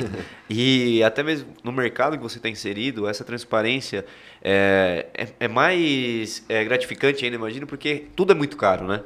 Na manutenção de um carro. Não é barato, assim, não é simples, né? Geralmente o pessoal se aperta para conseguir fazer uma manutenção legal no carro, de modo geral, né? Claro que depende do carro que você mexe, o público que você atinge, né? Já tem uma, uma grana melhor para estar tá mexendo no carro, né? E, cara, o que eu ia falar, né? Igual eu falei para você, como tenho um carro há bom tempo e gosto disso também, como cliente, é complicado porque é uma coisa muito complexa de você entender, né? São Exato. muitas peças. Então é difícil você achar um lugar não, igual a gente estava conversando, né? Não que seja. Eu acredito que é muito poluído as oficinas. Né? Por algumas experiências que eu tive particularmente. Não estou falando de maneira geral. Mas é complicado, porque não tem um procedimento, não tem. Poucas vezes assim, na, que eu vou assim, sabe? Realmente tem um. Toto, suas peças estão aqui, segue foto. Mas é normal, meu caso, às vezes quando é amigo, entendeu? Então as oficinas, grandes oficinas, borracharia principalmente, assim, meu, é. não tem nem preço. Você pergunta ali na hora. Uhum. Então, Ainda vivemos no século XXI, no tempo de internet, do podcast, do YouTube. Tem gente que ainda vive nessa. Exato. Então, isso, eu que gosto muito de processo, assim, como, como assim? Pode ser que seja 10, pode ser que seja 100. Se ele tiver de bom humor, ele vai falar 100, Sabe o que eu procurei fazer, cara? Eu procurei investir em equipamentos que me permitem fazer um diagnóstico real. Então, para eu chegar para você e falar, troca sua bateria. Por quê? Porque aqui eu coloquei esse equipamento, eu medi o CCA, ela está baixo. Ah, a sua embreagem tem que trocar. Por quê? Está tá passando marcha normal. Eu tenho uma balança que eu coloco na sua embreagem e falo, você está tendo que aplicar tantos quilos de, de força para trocar as marchas do seu carro. Eu tenho ferramenta para isso. Eu investi para trazer uma experiência top para o meu cliente. Para ele saber assim, ó, cara, e depois que eu troco a embreagem, eu faço um novo vídeo mostrando, olha agora o peso que está é um fluido de freio, uma simples, um simples fluido. Eu vou lá, consigo medir e ver. Não é só ah, ah deu dois anos, tem que trocar. Não, eu consigo mostrar para ele, ó, está acendendo a luz vermelha. Então eu consigo. Hoje eu tenho um scanner até para medir o pneu do cliente. Então quanto Você mais. bastante tecnologia, né? Tudo, porque eu investi nisso para quê? Para deixar tão transparente para o cara, para ele nem questionar. Ele fica sem. Ele não precisa questionar. Porque eu entrego para ele um relatório de como estão tá as coisas. Por quê? Eu também gostaria de também ter essa, o máximo de certeza possível de como está a situação do meu carro, porque senão é muito simples. Quanto mais entendido você achar que é, mais fácil do mecânico passar a perna. Ele vai chegar, ah, você entende? Então você sabe que essa válvula aqui trabalha assim, assim, assado, né? Pois é, você vai sabe. Vai jogar né? um verde às vezes arrebenta, já era, né? Ah, esses aí, esses bonitão que entende de mecânica são os que rodam na mão dos picaretas. Chega lá a senhorinha que não sabe nada e fala: Ô oh, meu filho, faz o que tem que fazer.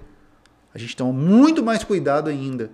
Porque aquela pessoa confia tão cegamente em você e ela depende de você que você pensa várias vezes antes de trocar uma, um determinado componente. E lá vocês têm as coisas tabeladas, vamos dizer assim? Tem, são horas de trabalho. São um poucas oficinas que conseguem fazer isso. Então, um diagnóstico, vamos exemplificar. Meu carro deu um problema ali no, no filtro, tá fazendo barulho, não sei, escapamento, tô levando lá uma horinha de diagnóstico, é, né? É, geralmente a, a, a, gente vai, vai ter uma hora de trabalho em torno de 250, 350 reais, dependendo do tipo de técnica, de, de hora técnica daquilo. É uma coisa simples, tal, é, é, é, é uma coisa mais simples. Pô, é um filtro. Claro que tem bom senso, tem que ter. Existem clientes, né, e freguês. Freguês é aquele que cai de paraquedas lá, nunca foi ali, ninguém te indicou, às vezes vai te trazer dor de cabeça. Eu não quero freguês. Eu quero cliente. Eu quero aquele cara que vai e depois ele vai voltar, ele vai indicar outra pessoa. É essa pessoa que entende o valor do nosso trabalho. Então, se você é meu cliente e você tem um problema lá na, na, no filtro, eu vou te cobrar aquilo? Às vezes nem cobro. Se eu passar um scanner no seu carro, não vou te cobrar. Você já é cliente, cara. Você mantém o meu negócio funcionando. Agora, você caiu de paraquedas lá, está lá me testando, vou ligar tudo, vou verificar e você vai pagar a hora de trabalho. Até porque quanto que não custou esse scanner, isso, aquilo, para você conseguir entregar tudo em pouco tempo ali para o cliente, né? Por exemplo, um serviço de compra de veículo. Você quer comprar um carro, muita gente compra gato por lebre, vai lá, são duas horas de trabalho, mas eu vou olhar o seu carro todo. Tudo aquilo que o olho alcança e que os equipamentos conseguem acessar. Claro, eu não tenho visão de raio-x, mas uh, eu vou olhar tudo, levantar o carro, ver se tem vazamento, ligar o computador, ver se tem falha gravada, ver se tem fogos, como é que está o estado do pneu, como é que está a condição geral visível e sendo possível fazer o diagnóstico. Então você presta esse serviço de diagnóstico para compra de Sim, veículo? Que legal. É pré e pós, em toda a rede. É um serviço que hoje em dia é muito procurado, porque as pessoas estão maquiando seus carros aí para vender. Quanto mais ou menos, por curiosidade? Uns duas horas vai uns 500 reais.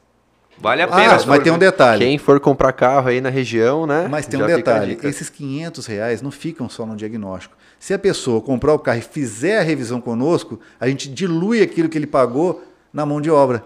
É mais para não ficar a pessoa comprando o carro e indo lá encher meu saco. Uhum. Aqui, olha meu carro, peraí, senão eu vou ficar o dia inteiro fazendo isso. Exato. É mais para quem levar o carro, de fato ser um possível cliente ou que precisa de uma avaliação. Então ele entra, ele tem lá, ó, daqui a três dias, se você vier aqui nessa primeira semana e tudo mais, a gente dilui isso aqui para você no, no- em, em Já serviços. fideliza o cliente. Cara, aí. muito legal. Isso daí é um, é um serviço que você abrange ali, que já era um negócio meio informal, vamos dizer assim, né? O cara levar. Ah, peraí, que eu vou levar o carro lá no meu mecânico de confiança. Agora já tem um serviço, como eu posso dizer, é, padronizado para isso. Padronizado. A gente vai olhar, vai seguir toda uma rotina, verificando todos os pontos, fotografando, filmando se necessário. Tudo bonitinho, mostrando. Tira a vela de ignição do carro, tira filtro, tira a roda. Olha tudo, cara. Tudo que dá para ver. Algumas coisas não dá para ver. Dentro do motor, você tem uma folga ali e o cara colocou um produto dentro que não dá, não tem laboratório, não dá para fazer isso na hora. Mas a maioria, a maior parte das coisas dá para fazer. E e dois pontos. Para quem está comprando um carro, é, dependendo do valor do carro, esses 500 reais, um exemplo, vale a pena Sai pra caramba, barato. Sai barato. isso sai de barato. graça, bota carro aí de 100 conto, 120. é. É. E Hoje olhando em do, dia, né? Vamos pegar um popular, vamos pegar um palio de 30 mil reais. Acho que não tem mais. É. Ia falar. Vamos pegar um paliozinho de 30 mil, um golzinho, e o cara vai lá e gasta 500 reais. Ele pode muito bem, na hora que ele compra um carro que ele não verificou, ter ali uma, uma central de injeção, um airbag desligado, que vai gastar muito mais. E até pensando do lado do negócio agora, é, para quem tem um negócio, às vezes tem alguma coisa que seu cliente sempre te pede, você acaba fazendo informal, tudo mais. Aí uma, você está mostrando na prática uma baita oportunidade de agregar esse serviço para você e satisfazer os dois lados, né? Você conseguir entregar um serviço de qualidade, não é mais aquele favor, ou olha o carro aí para mim, vê se é bom, e o cliente ter a confiança que aquele negócio vale a pena. né? É, igual eu falo, às vezes tem um, um, um amigo, né, um cliente, ele, ô DG, você pode dar uma olhadinha? Você quer uma olhadinha ou você quer uma, uma inspeção? Olhadinha, você para aqui, eu vejo lá de fora, tem mais ou menos, vou te dar uma, um uma ideia do que pode. Olha, olha, o carro tá legal. Já teve gente que chegou lá para fazer a, a, a inspeção, né, a pré-compra. Eu olhei o carro, carro zero. Falei, chefe, não gasta dinheiro aqui não, pode levar o carro novo. Só de olhar, só de- tem coisa que... Eu podia ganhar o dinheiro dele, mas para quê?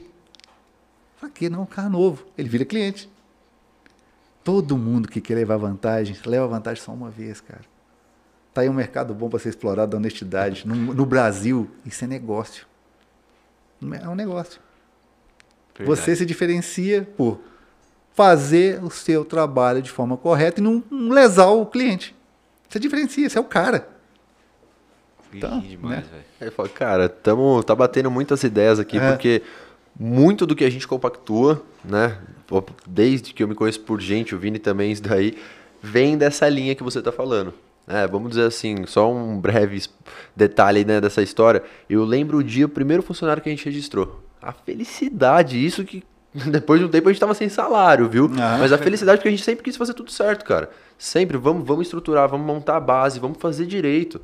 Porque, meu, se for acontecer alguma coisa, a gente tá fazendo certo. Eu acredito muito, sabe, na lei da semeadura, vamos dizer É, se assim. você fazendo certo, a chance de dar BO é muito menor. Claro que às vezes você pode fazer tudo certinho, mas a chance diminui. assim, mas mesmo assim, só que você fazendo as coisas de maneira correta, no meu entendimento, você bota a cabeça no travesseiro e dorme. você está fazendo a sua parte. Se acontecer alguma né? coisa, você sabe que você é transparente. Quantas vezes, cara, já eventualmente, é, vamos dizer assim, eventualmente a gente tem negócio, a gente está disposto a, a correr risco. Uhum. Dá algum problema com o cliente, você falou, naquele começo, você ficava assim, hoje em dia, conheço, dá aqui pra mim, vou ligar pra ele, quero saber o que Você aconteceu. sabe o que que você faz com o problema? É muito mais, fala, muito mais tranquilo, o cliente, você acaba virando amigo dele. Problema, cara, você resolve. Na hora. Antes, você- as pessoas às vezes querem justificar. Chegou o BO. Nossa, você mexeu num carro, soltou a roda do carro, porque você errou no aperto lá. Bateu o carro. Morreu? Machucou? Não. É, bem- é dano material? Conserta. Compra o carro. Resolve o problema. Se você foi o causador daquilo. Resolve. Problema. Foca na solução. Porque se você ficar remoendo ali, postergando, a culpa não é minha, você levou seu carro em outro lugar, meu amigo, Isso é pior. você só vai perder cliente, você só vai se ferrar todinho. Resolve o BO. Chegou para você, tá ali, é, é para resolver. Melhor coisa que eu faço. Cara, é muito bom. Chegou. É por isso que você tem que ter lastro. É por isso que você tem que ter uma empresa com lastro.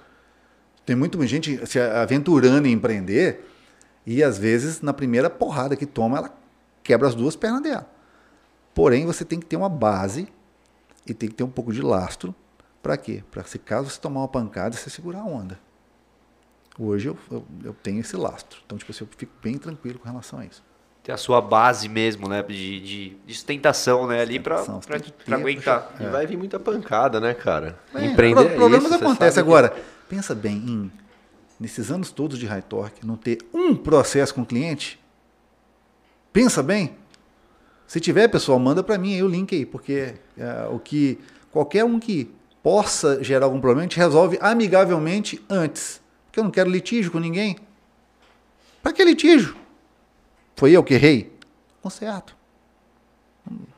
Para que, que eu vou prejudicar a pessoa agora? Se o cara for quer levar vantagem, falar. eu vou e me cerco de provas e tudo mais, falo, leva lá, chefe, se você perder, eu te processo também. Mas quando você faz as coisas de maneira correta, esse não, é o ponto. Não dá cara, errado, você, a chance é exato, é... Você fica, falei, você fica naquela força e fala, cara, vem, Pode porque eu fiz o certo. E se alguma coisa deu errado, eu não sabia. Eu estou aqui para aprender e para assumir os meus erros. É. Mas eu fiz de maneira certa, acreditando que aquilo era o correto. É. Eu, tenho, eu lembro da primeira vez que apareceu um reclame aqui, nossa, que a gente tem reclame aqui, porque o cara vai reclamar de qualquer coisa. O cara reclamou, velho. Primeiro reclame aqui, eu lembro, eu fico indignado.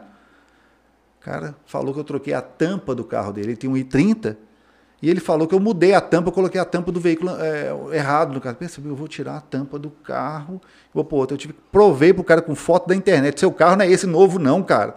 Seu carro é modelo antigo. Ah, não, mas não era essa minha tampa.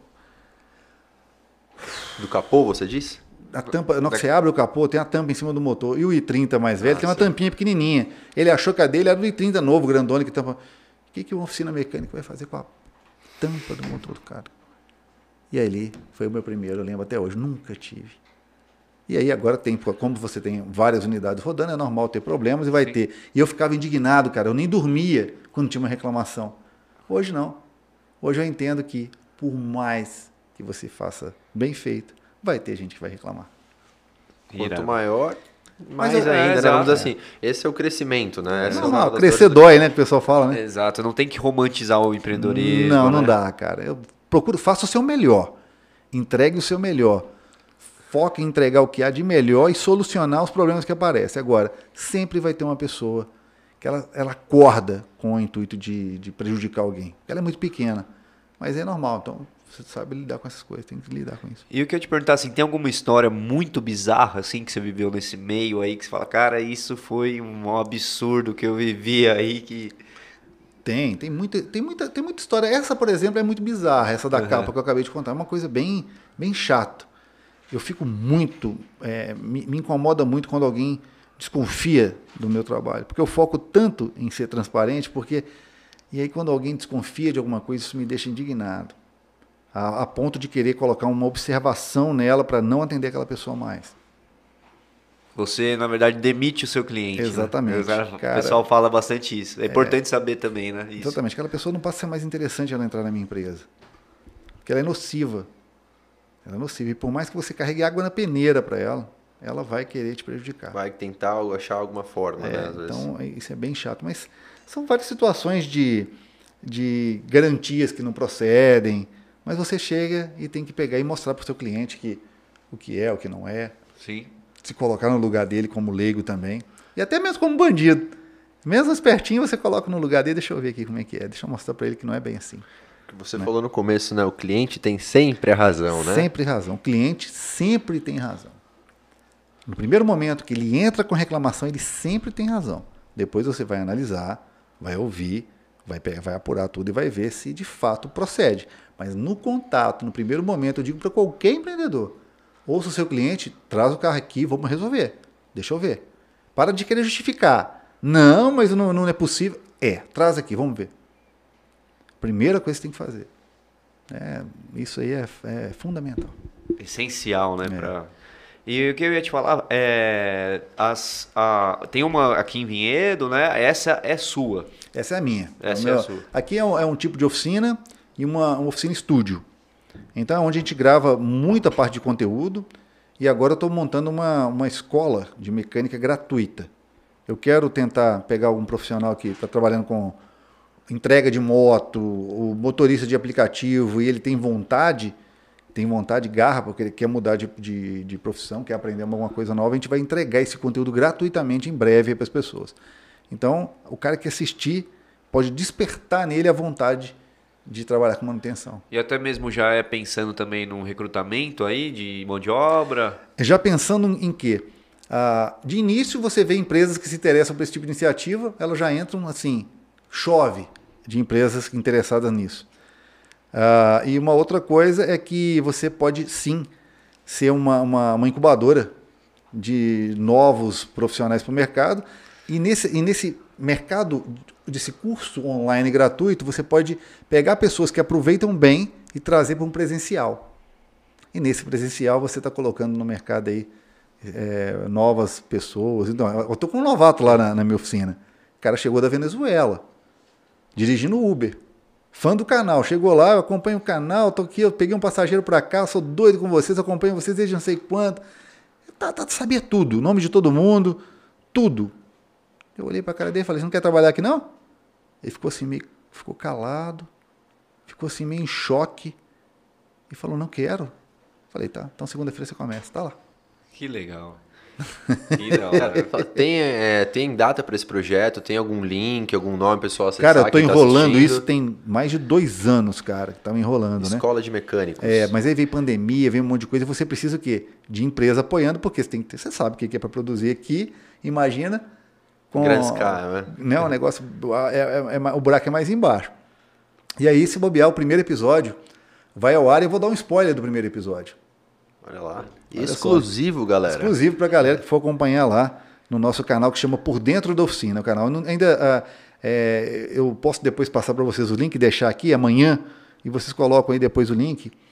Uh, o primeiro episódio vai ser o seguinte: eu vou pegar um carro novo Zero. E vou colocar ele no elevador, no box da oficina. Aí a pessoa fala, mas peraí, carro é zero. É onde eu vou falar para as pessoas o futuro empreendedor, o futuro mecânico. Não modifique ou danifique o projeto original do veículo. A primeira coisa que você tem que ter em mente é que na hora que você for fazer a manutenção, você tem que respeitar aquele projeto. Se você vai trabalhar com manutenção, se você vai trabalhar com preparação, é outra conversa. O meu negócio não é esse. Meu negócio é manutenção. Então a gente vai mostrar para ele o que você não deve fazer antes de começar a mostrar o que você deve fazer. Legal. Já é o caminho, na verdade, oposto que todo mundo pensa. Né? Exatamente. Né? É, eu já pensava que ele ia achar alguma coisa é, no carro defeito. zero. É, algum não. defeito. É mostrar para não colocar defeito, é mostrar como é bem feito o veículo, como é pensado. Isso que eu ia falar. Como que ele é estruturado, como que é fixado, como que ele é feito e como deve ser feito a manutenção, a ponto de preservar aquelas características quando você fizer a manutenção.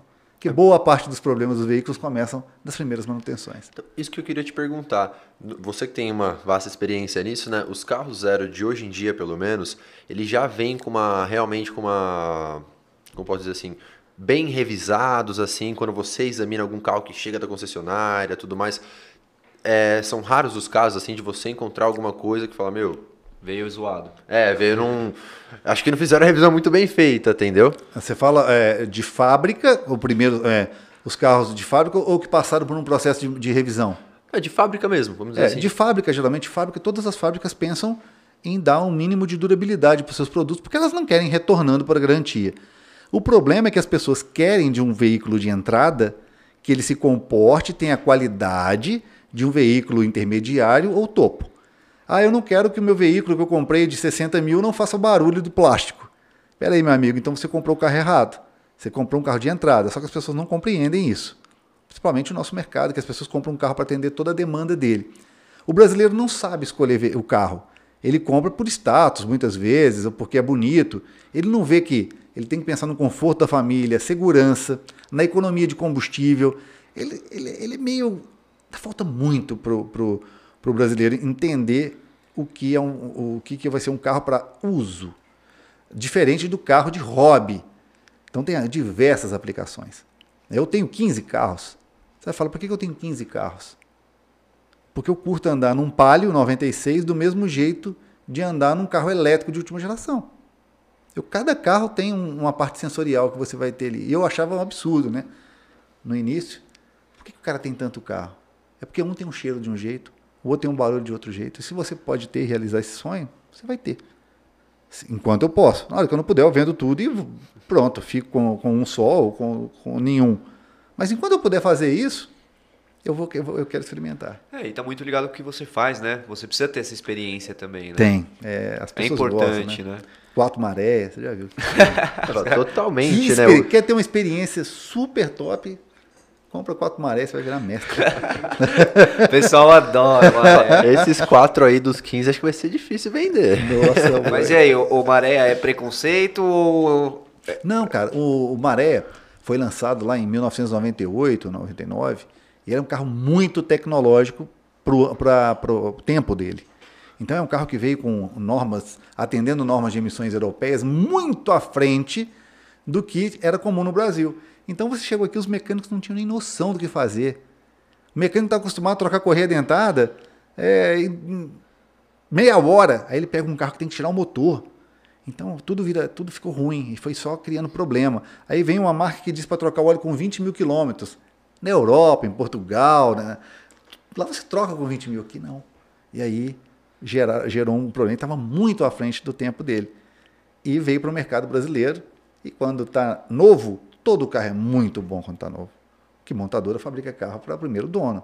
É óbvio, né? Sim. As pessoas têm que entender que o carro não é feito pensando em, em segundo, terceiro dono, né? é para aquele que compra na É, o concessionária. business dela é esse, É né? isso aí. Né? Então, a- a- é- é- o, o Maré virou uma bomba porque é um carro com manutenção de carro importado que hoje está na mão de pessoas que às vezes não têm condição de dar manutenção. Entra bem no, no primeiro episódio do seu do curso, né, da escola que você falou. Exato. Acho que o carro já ele sai bom, mas não deu aquela continuidade, pessoal não tinha muita informação. Hum, Pouquíssima informação, muita preguiça de muitos profissionais para poder. Pessoas que não sabem precificar, cara. É incrível como tem gente que não sabe precificar aquilo que faz. E aí, no lugar de precificar, ele vai lá e, e muda, dá um jeitinho no processo para adequar a, a um valor mais baixo e faz a coisa mal feita. E você gera um- uma reação em cadeia de problemas. Mas eu vou ler uns comentários aqui, tem, Boa. tem bastante pergunta legal, Legal. aqui, que até mesmo eu queria fazer, a galera já mandou aqui. Então, pode Antes, pessoal, se inscreve no canal, ativa o sininho. Quantas Vocês que estão pessoas, hein? assistindo a gente hoje aqui. assistindo? É. Agora estamos com 140 ao vivo, Bom, bom, simultâneas legal. aí. Boa, boa.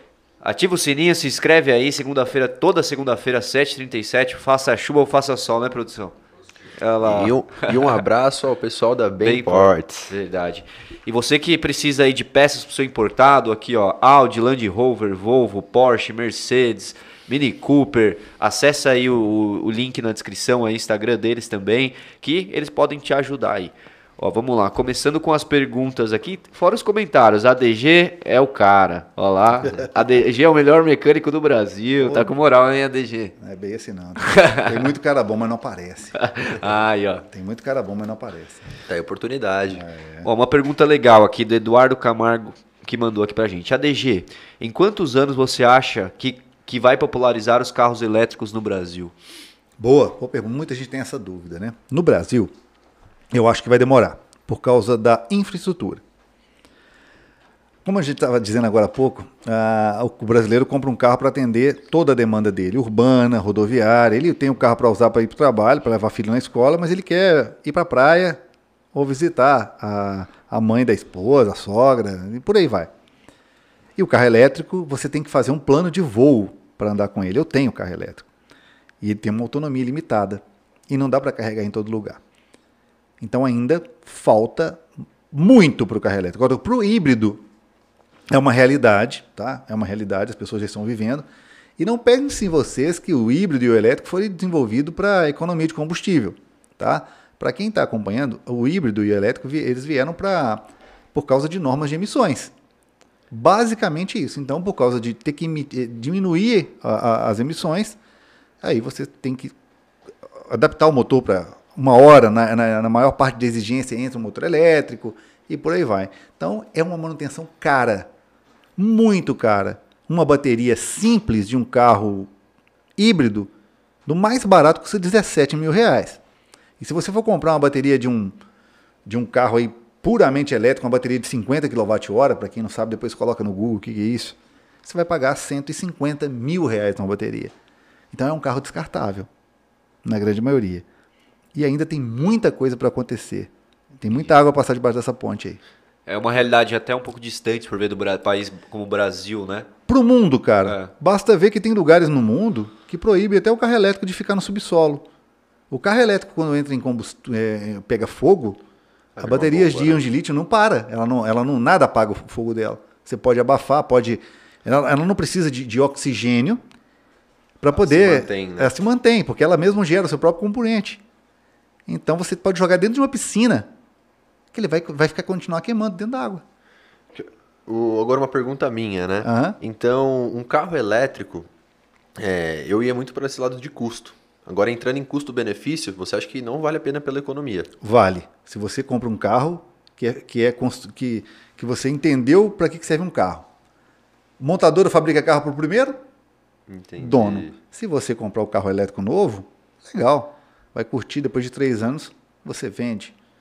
Quem vai se dar mal vai ser o segundo e terceiro dono. As Aí, manutenções, meu né, amigo. começam. Aí vai começar a ter aquela empresa que recondiciona a bateria, vai lá e não sabe como é que faz a solda de um, de um banco de baterias, vai começar a ter problema. É diferente um processo de fabricação de uma bateria dentro de uma grande indústria e daquele cara no fundo de quintal que vai querer consertar módulo de bateria. E aí vai ter gente, vai ter problema. Vocês mexem, né? Carro elétrico lá. Sim, mas se tiver que trocar uma bateria, tirar e colocar uma outra. Massa. Pode voltar, que eu Cara, fiquei teve. curioso. Eu quero até saber disso, porque tem bastante gente falando do etanol aqui. Acho Etanol. que você, você fala bastante no Fala, seu canal, fala, né? Inclusive, mandei o Matheus aqui, mandou uma mensagem. Comecei a acompanhá-lo no vídeo que ele mostra os carros dos brasileiros nos Estados Unidos. Parei de usar etanol por causa dele. Pede um, para mandar um abraço pro Matheus da Microsoft. Olha lá. Matheus, ô Matheus, um abraço. E o lance do etanol, estava tava tendo um abuso. A gasolina subia e o etanol ficava ali acompanhando e ficou uma diferença muito pequena, que não valia a pena você usar etanol. E aqui em São Paulo, vale muito a pena usar etanol quando está naquela diferença aceitável. Não tem problema usar o etanol no carro com injeção indireta. Tranquilo, vai funcionar tranquilo. O máximo vai acontecer uma bombinha dar defeito, um sensorzinho de nível. Agora, o grande BO que está acontecendo, que a gente está pegando, são nos veículos com injeção direta, que são a, a, a, tá- a última geração de motores térmicos, os motores a combustão. Então, esses carros têm sofrido bastante com o problema de bomba, injetores, são peças caras. E aí eu oriento as pessoas, olha, cuidado, mas eu não sou patrocinado pela Petrobras, é, ou coisa do tipo, o pessoal acha que eu estou querendo, é, eu sou patrocinado pela indústria do petróleo, quem me dera, eu ia estar andando num carro bem mais legal do que eu ando hoje. Mas é, é simplesmente para poder passar para as pessoas o que acontece no pátio de oficina. Eu sei o que acontece e falo, o etanol não é vantajoso para alguns carros. E a própria mistura do álcool com a gasolina já é nociva para vários eh, motores. É, não precisa falar nomes assim, mas você falou são carros mais novos, assim, carros importados, por curiosidade. Não, assim. não. Vamos, Importado pegar, não, vamos né? pegar um popular, um Up TSI, que eu tenho um também. Carro fantástico, levinho, gostoso de dirigir, tal, tal. Flex. Quais são os carros que mais chegam com problema de injeção? Os que usam etanol. Aquele que usa gasolina e faz revisão normal, troca correia e tudo mais. O que usa álcool, troca bico, troca bomba. Coincidência? Ok. Quem quiser achar que é uma coincidência. Eu tinha up e passei por isso. É. Você teve- que trocar os bicos? trocar Usava tudo. álcool, não usava? É, Só álcool. Só álcool. Obrigado pela dica aí. né? E qual que você tem hoje, hein? Agora eu tenho um Prisma. Prisma, bom carro. Você pegou do. do- é bom carro. Entra, a gente Carro tá muito honesto. conectado, viu? Carro Sabe honesto. por quê? Porque eu virei pai. Então eu fui em conforto, fui em entendi. espaço, É. é um carro honesto, um carro te atende bem ali. custo-benefício, assim, economia. Legal. Manutenção barata. Exato. Propaganda para Chevrolet. Chevrolet patrocina a galera. É. Vai, tô precisando de um carro maior agora, Chevrolet. Cara, tem uma galera falando aqui da que suas dicas realmente ajudaram o pessoal aqui, ó. Gustavo Santos, a DG que me incentivou a instalar o GNV e foram 10 anos de alegria. Que é um negócio que também rola um preconceito, né? Tem, cara. Por quê? Porque tem, tem instaladores e instaladores. Tem equipamentos e equipamentos. Eu usei GNV durante muitos anos na, quando eu era taxista. Então, eu sou um dos primeiros carros do Brasil a usar GNV. Lá no início do GNV no Brasil, eu fui um dos primeiros a usar. Eu lembro do, GNV a, praticamente de graça o preço, até o, de ficar seis horas numa fila para abastecer o carro com GNV por causa da diferença gritante da gasolina. E agora há pouco, eu peguei um dos meus carros, converti para o GNV para poder mostrar para as pessoas. Para mostrar aqui, ó. Vale a pena. Legal. Bota a cara a tapa mesmo você É, lá, é- né? é porque aí você tem realmente parâmetros, né, para poder chegar e falar para a pessoa, vale a pena, não vale. Mas você faz o custo-benefício também, né? Sim. É, tudo vai depender da quantidade de quilômetros que a pessoa roda, né, da- da- da- do tipo de uso. Eu vou fazer agora uma matéria sobre pneus. Até mesmo pneus. Você tem que escolher pelo seu uso. Você usa o seu carro, tem um Jeep, um exemplo, um Jeep. Eu tenho um Jeep e tal. E ele é 4, ele é 4x2 e eu vou para o sítio de vez em quando. E lá tem estrada de terra. Você tem que ter o quê? Um pneu misto. Se chover, você não vai chegar no sítio. Mas se você tem um Jeep para ir para o shopping, para andar na Anguera e na Bandeirantes, você, vai ter, você pode colocar no seu Jeep um pneu de uso rodoviário, de uso para asfalto. E você, eu começo a eh, mostrar no meu canal, meu canal vai muito além só de mecânica, é mostrar a etiqueta do Inmetro, para que, que serve, fazer teste de consumo. A hora que eu sair daqui, eu vou pegar esse carro que eu estou testando, vou lá para Anguera fazer um teste controlado de consumo. Eu, com mais de um milhão de inscritos, com franquia, com oficina, eu não vou pegar ali simplesmente o que o Inmetro diz que o carro faz. Eu vou para a pista e fico ali rodando, registrando essas coisas. Porque é como você descobre mesmo. Não tem, não tem É. jeito melhor, né? Meu negócio é experimentar, cara. É experimentar para poder mostrar para vocês, para quem está vendo aí, o que, que de fato Dá acontece. até vontade de ir junto, cara. Você falando assim. Vamos fazer um podcast que lá. Na... sensacional. E perguntaram aqui, ADG, qual foi o carro que você mais gostou de mexer? Manutenção? É, tem preparação, pelo que entendi, que carro seu. Carro meu. Não, eu, não, eu nunca fui fã de preparação, porque eu acredito muito, apesar de não ser engenheiro, eu respeito o projeto. Se um carro foi feito para produzir é, tantos cavalos, vamos dizer assim, né, tanto, tanto de potência, ele tem tudo dimensionado para aquilo, desde os freios até mesmo o sistema de arrefecimento. E quando você mexe nisso, você está explorando limites. E eu não gosto disso. Eu acho nada contra quem faz. Uhum. Vai curtir. O carro é seu. Né? Mas eu mesmo não gosto de, de, de mexer. Eu mexo com manutenção. E os carros que eu gosto de dar manutenção, por incrível que pareça, são os carros que não quebram, que são Honda e Toyota. Honda e Toyota, patrocina os caras aqui. E eu também. Quando eu morei, nos Estados Unidos, né? Quando eu morei lá, eram os carros mais valorizados, principalmente por brasileiros. Você morou quanto tempo lá? Morei um ano. Morou um ano. Você só via as pessoas rodando com Toyota e Honda. Cara, o mais caro pra delivery, assim, pra você conseguir comprar ou não alugar. quebra. O carro Era não o famoso quebra. trator, pessoal falava. Exatamente. E aqui no Brasil, o cara quer comprar o carro que quebra. É modinha. É bonito, né? É. No lugar, se hoje o, o- mercado tivesse só rodando carros japoneses, tem muito carro sem graça japonês, esses são os, os feios, sem graça às vezes, mas você ia ter um mercado funcionando, consumindo combustível e peças básicas de manutenção. O que ia economizar milhares e milhares de reais em peças e combustível. Mas aí não é lucrativo, né? Exatamente. E também tem aquele negócio, o nosso gosto, né, cara? Quando você dirige, por exemplo, um carro premium, hoje eu estava dirigindo um carro alemão lá também, e você dirige, é, são experiências sensoriais completamente diferentes. Então, aquela pessoa que não tem grana para ficar gastando com manutenção, pega um carro japonês. É a dica que eu passo. A dica de ouro aí pra galera. Por mais que às vezes custe, né? Seja mais custoso, vale a pena no, no longo prazo. Exatamente. Leva lá na DG pra fazer a Japan também. Boy. É, fanboy de japonês. E sushi aqui também, só que você não come sushi, né? Falou, mas Pô, é cara, só no ainda, carro japonês. Eu, Ainda. eu ainda vou ter que experimentar isso depois. Vou trazer a minha esposa que ela gosta. Por vou favor. trazer aqui. Fiquei sabendo que vocês vão premiar. Todo mundo que vem aqui no, no, no podcast ganha. Opa!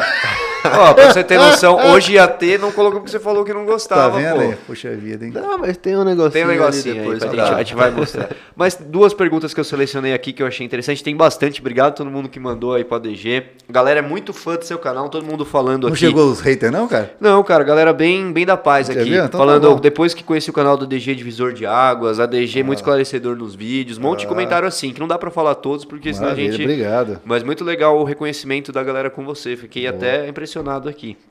É, a pergunta que eu ia falar aqui, que deixa eu achar ela. Achei, ó.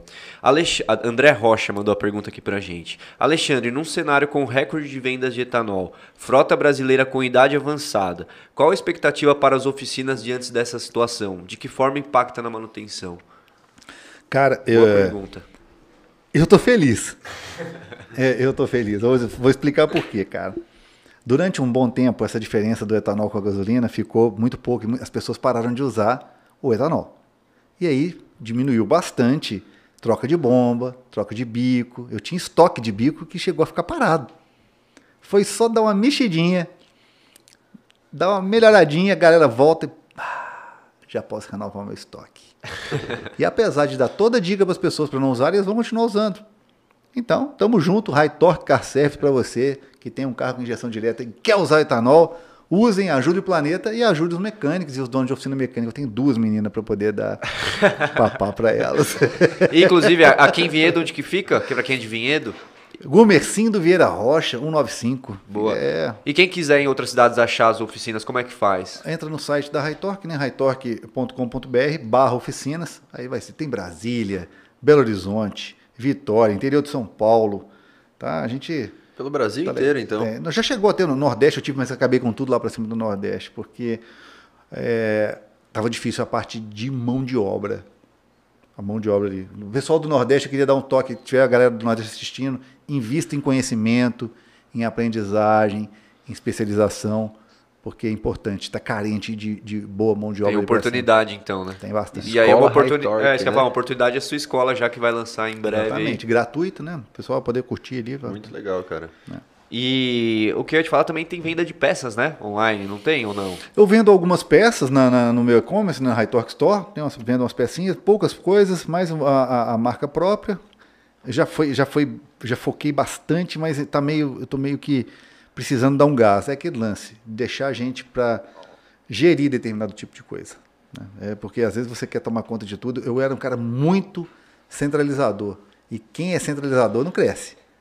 É igual você estava falando no início aqui em off aqui, a gente estava conversando, falou, tem que colocar uma pessoa para ir tomando conta Delegar, né? E às vezes eu sou tão perfeccionista que eu quero eu mesmo fazer determinado tipo de coisa e a coisa não acontece. Você não vai estar em 10 lugares ao mesmo tempo, não vai, né? não vai. É, isso é importante ter essa ciência, né? No começo você até consegue fazer bastante coisa. E a né? demanda não é tão grande. Tem né? um teto, né? É. Exatamente. E a última pergunta que eu queria te fazer, até mesmo mandaram aqui, ativa o superchat. A gente precisa chegar nos mil inscritos aí para ativar o superchat, então ajuda a gente aí, se inscreve no canal, porque aí a gente libera o superchat pra galera aí também. E a pergunta agora nossa, né? A gente tem duas perguntas que a gente sempre faz aqui pros convidados, que são a- as perguntas chaves. E quer fazer primeiro ou não? Pode ser. Então vai, Estou vai. preparado. Para você, Alexandre, defina o que é ser fora da curva. Nós entendemos, né? Falamos sobre um pouco sobre isso. Então, na sua definição, o que você acha assim? Porque você, para nós, é uma pessoa fora da curva. Fora da curva é você procurar levar para o seu cliente uma experiência nova a cada dia, a cada momento, a cada contato dele com você. Isso é que é, é você conquistar o seu cliente todo o tempo. Isso é, é ser fora da curva. Boa. Filósofo É, você é, é- viu, cara? Parabéns. É, mas não é, não é isso mesmo, né? É, acho, que, acho que é isso que é o mais importante. Se o empreendedor, o futuro empreendedor, entender a relevância de entregar aquilo que o cliente busca e quer, não tem como dar errado. Nada vai dar errado se você fizer assim. Massa. Nada. Perfeito. Parabéns. E, a a, e a outra pergunta, assim, tem muito, muitas pessoas que estão seguindo a gente que querem começar ou já estão no negócio. E a pergunta é: qual dica de ouro que você daria para quem está começando hoje? O que você aprendeu hoje que se você soubesse lá atrás seria totalmente diferente? Que dica que você dá matadora, assim? Cara, viver o tempo de cada coisa. Porque às vezes fala assim, e aí, o que, que você faria se você pudesse voltar e falasse com você há um tempo atrás? Faça do mesmo jeito. O importante é que você aprenda, você vai ter que cair, vai ter que quebrar a cara, senão não tem graça, cara. A graça de empreender está nisso. Dá certo, dá errado, senão você não vai dar valor. É a mesma coisa de quando você é, ganha as coisas, quando vem muito fácil. Não tem graça. O negócio tem que ser suado, você tem que apanhar mesmo, tem que, tem que sentir o drama para você ver como é. Acho que você tem que começar, como eu já disse aí na nossa conversa. Quer empreender? Comece. tenha a humildade de entender que você não sabe tudo, peça ajuda para quem já está no meio, participe de, de workshops, de procure absorver o máximo de informação daquilo que você quer fazer. Não se aventure tão facilmente, porque hoje o mercado não tolera mais isso. Hoje, antigamente você podia dar uma, uma, errar um pouco e ficava por ali. Agora tem isso aqui. Isso aqui não perdoa. Você fez, abriu um restaurante, entregou uma, uma, uma coisa ruim, uma experiência ruim, você vai estar destruído aqui em pouquíssimo tempo. Então, comece, mas tenha humildade de, de aprender da maneira correta, né? Acho que isso é importante. Top, bom demais isso que você falou, viu? Inclusive, é, segue lá o ADG no, no, Instagram também, que é lá que você compartilha o dia a dia também, é, lá, não tanto? Lá eu brincando com minha filha, brincando com o cachorro, eu... dicas de mecânica também. Então, lá, lá é um, um mix. mix. Um mix. E é o ADG Underline High Torque. Uhum. E a gente fica ali, cara, mas é para mostrar que nós somos humanos, né? Sim. A gente gosta de, de, de Eu vejo lá que você compartilha lá também os testes, assim, na hora que você está testando o carro, Sim, né? É, eu gosto naquele momento, é. para as pessoas verem que, que eu estou ali naquele momento Sim. fazendo o teste, né? Agora daqui a pouco eu vou para a rua. É. O que eu ia falar, você quer anunciar, né? O YouTube, a oficina, quer fazer propaganda de alguma coisa, passar algum link? Opa, hightorque.com.br, colocou Hightorque no Google, como está bem... Disseminado. Entranhado ali, você vai ver, ó, canal a loja. A loja a gente tem chaveiro, Store, né, camisa, né, é, boné, tem produto químico que a gente usa para carro, tem um, um, monte de coisa legal lá. Acho que. A linha é bem completa, então. É, agora quer uma manutenção bacana, né? Se você quer levar o seu carro, seu carro já não está mais em garantia e você não sabe onde levar, se ninguém mais puder te ajudar, leve na High Torque. Boa. Vocês não são da época do Esquadrão Classe A, não, né? Não. Vocês são tudo novinhos, Esquadrão Classe A tinha isso. É, é garoto propaganda é, também. Tamo junto. É isso aí. É o negócio a gente está aí para servir. Ah, a gente tem que entender o seguinte: nosso objetivo como empresário, empreendedor, funcionário. Se a gente não entender o papel nosso na sociedade, que é servir, galera, servir, servir e servir, essa é a palavra. Você acordou e já começa a servir, cara. Se você não entender que você está ali para servir, sendo um motorista de aplicativo, não entender que você tem que fazer o melhor, abrir a porta para o seu passageiro, tocar o interfone, carregar uma sacola. Se você não entender isso, você jamais vai sair da mediocridade. Você vai continuar sendo medíocre. Passe a servir e você vai crescer. Isso é fato. Você deu muita dica aqui pra galera boa. E então, galera, se inscreve no canal. O nosso Instagram também está aí na descrição, arroba Tudo é Negócio Podcast. Acompanha a gente também, acompanha a DG. Estamos trazendo convidados só fora da curva. A DG veio para mostrar isso daí, cara, muito fora da curva em todo no pensamento, nas características empreendedoras, é, na transparência com o cliente. Parece, igual você falou, parece que é diferencial, mas não deveria ser, né? Não é. E é. é. Não então, é, é. aproveita. Não fica nessa, ah, que deveria ser. Não. Honestidade é um produto no Brasil. É isso. Mais alguma coisa, produção, que a gente tem que comentar? Quer falar mais alguma coisa? Deixar um recado, um abraço para alguém? Tá tranquilo? Um abraço para a galera que acompanha o canal, a galera que está acompanhando por aqui. E esse tipo de conteúdo, às vezes, não chama a atenção de muita gente, porque acha que vai ser chato, alguma coisa, mas está aqui, numa brincadeira dessa aqui, num bate-papo, surgem ideias, as pessoas podem, às vezes, se movimentar e querer começar a empreender. Então, comece. Esse é o nosso objetivo aqui. É Parabéns, aí. Alexandre. Pelo amor de Deus, manda um abraço para um primo meu, que ele que insistiu para você vir aqui. Primo? Matheus. Mora, mora onde? Mora em São Paulo. Ele acompanha todo o seu canal há muito tempo e ele que falou, cara, vocês têm que levar o ADG lá, ele é de Vinhedo e tudo mais, e aí foi atrás de você. Bacana, Matheus, obrigado aí pela, pela indicação, a galera aqui bacana, foi uma experiência boa, confesso para vocês que é, eu, eu gosto de participar dessas coisas é, inovadoras, que motivam as pessoas, então eu tô Tamo junto. Se um dia a gente puder participar, ajudar de novo, a gente muito bem-vindo. Participa. Cara, a gente ficou muito tá feliz de você ter vindo aqui, de verdade, porque principalmente pelo que a gente conversou aqui em off, pessoas da cidade também, aqui da nossa região. Você falou que gosta disso, de fomentar também o negócio aqui, a gente fica muito feliz. Pô, cara, você tem que dar uma moral para onde você vive, né, cara? Você tem que fazer a coisa acontecer. Você vive ali. Eu cheguei aqui, eu fui acolhido. Eu fui acolhido, eu cheguei aqui, eu, a, a, me aceitaram muito bem. O que essa cidade me entrega de tranquilidade, eu tenho que retribuir da melhor maneira possível. Que legal. Parabéns por esse seu pensamento, viu? Não é, não é todo mundo que pensa assim. É. De verdade. Nosso patrocinador aqui, oficial aqui do Opa. podcast. Aqui, ó. Em- Abre aí pra você Em ver. breve você vai começar, vai se apaixonar por isso, Alexandre. Ah, maravilha, olha aí, ó. Ó, Dona Onça. Olha aí, ó. Sushizada. Daqui a pouco tá aí, ó. Fresquinho, fresquinho. Ela vai adorar, ela gosta demais. É isso. Ah, e minha filha tá começando a gostar também. Ó, maravilha. Minha filha também. Já tá liberada pra comer? Dois anos e, e quase três anos, já, já dá, não dá? Não Ah, hoje a criançada tá debulhando no Tá de sushi. boa. Tá- Tá isso aí. Fica, uma dica, criança é mais complicado, mas às vezes pegar um pouquinho de wasabi e misturar no shoyu. aí você fica mais tranquilo. Ah, entendi. Neutraliza as bactérias. Boa, boa. É pra criança, assim, eu tenho uma filha pequena também. Entendi. Boa. A sua, qual, qual a idade dela? Um ano e meio. Um ano e meio. Uma fez, a minha mais nova fez um ano agora. Ai, que legal, Um parabéns. aninho. É isso aí. E é isso, rapaziada. Obrigado a todo mundo que assistiu, todo mundo que acompanhou. Deixa eu dar meu Pode agradecimento falar, por final. favor. Cara, queria agradecer muito a você mais uma vez, Alexandre. Valeu. Principalmente aos nossos telespectadores que hoje batemos o recorde, cara, de audiência ao vivo aqui. Maravilha. Então, acredito muito que você trouxe muito desse pessoal pra gente.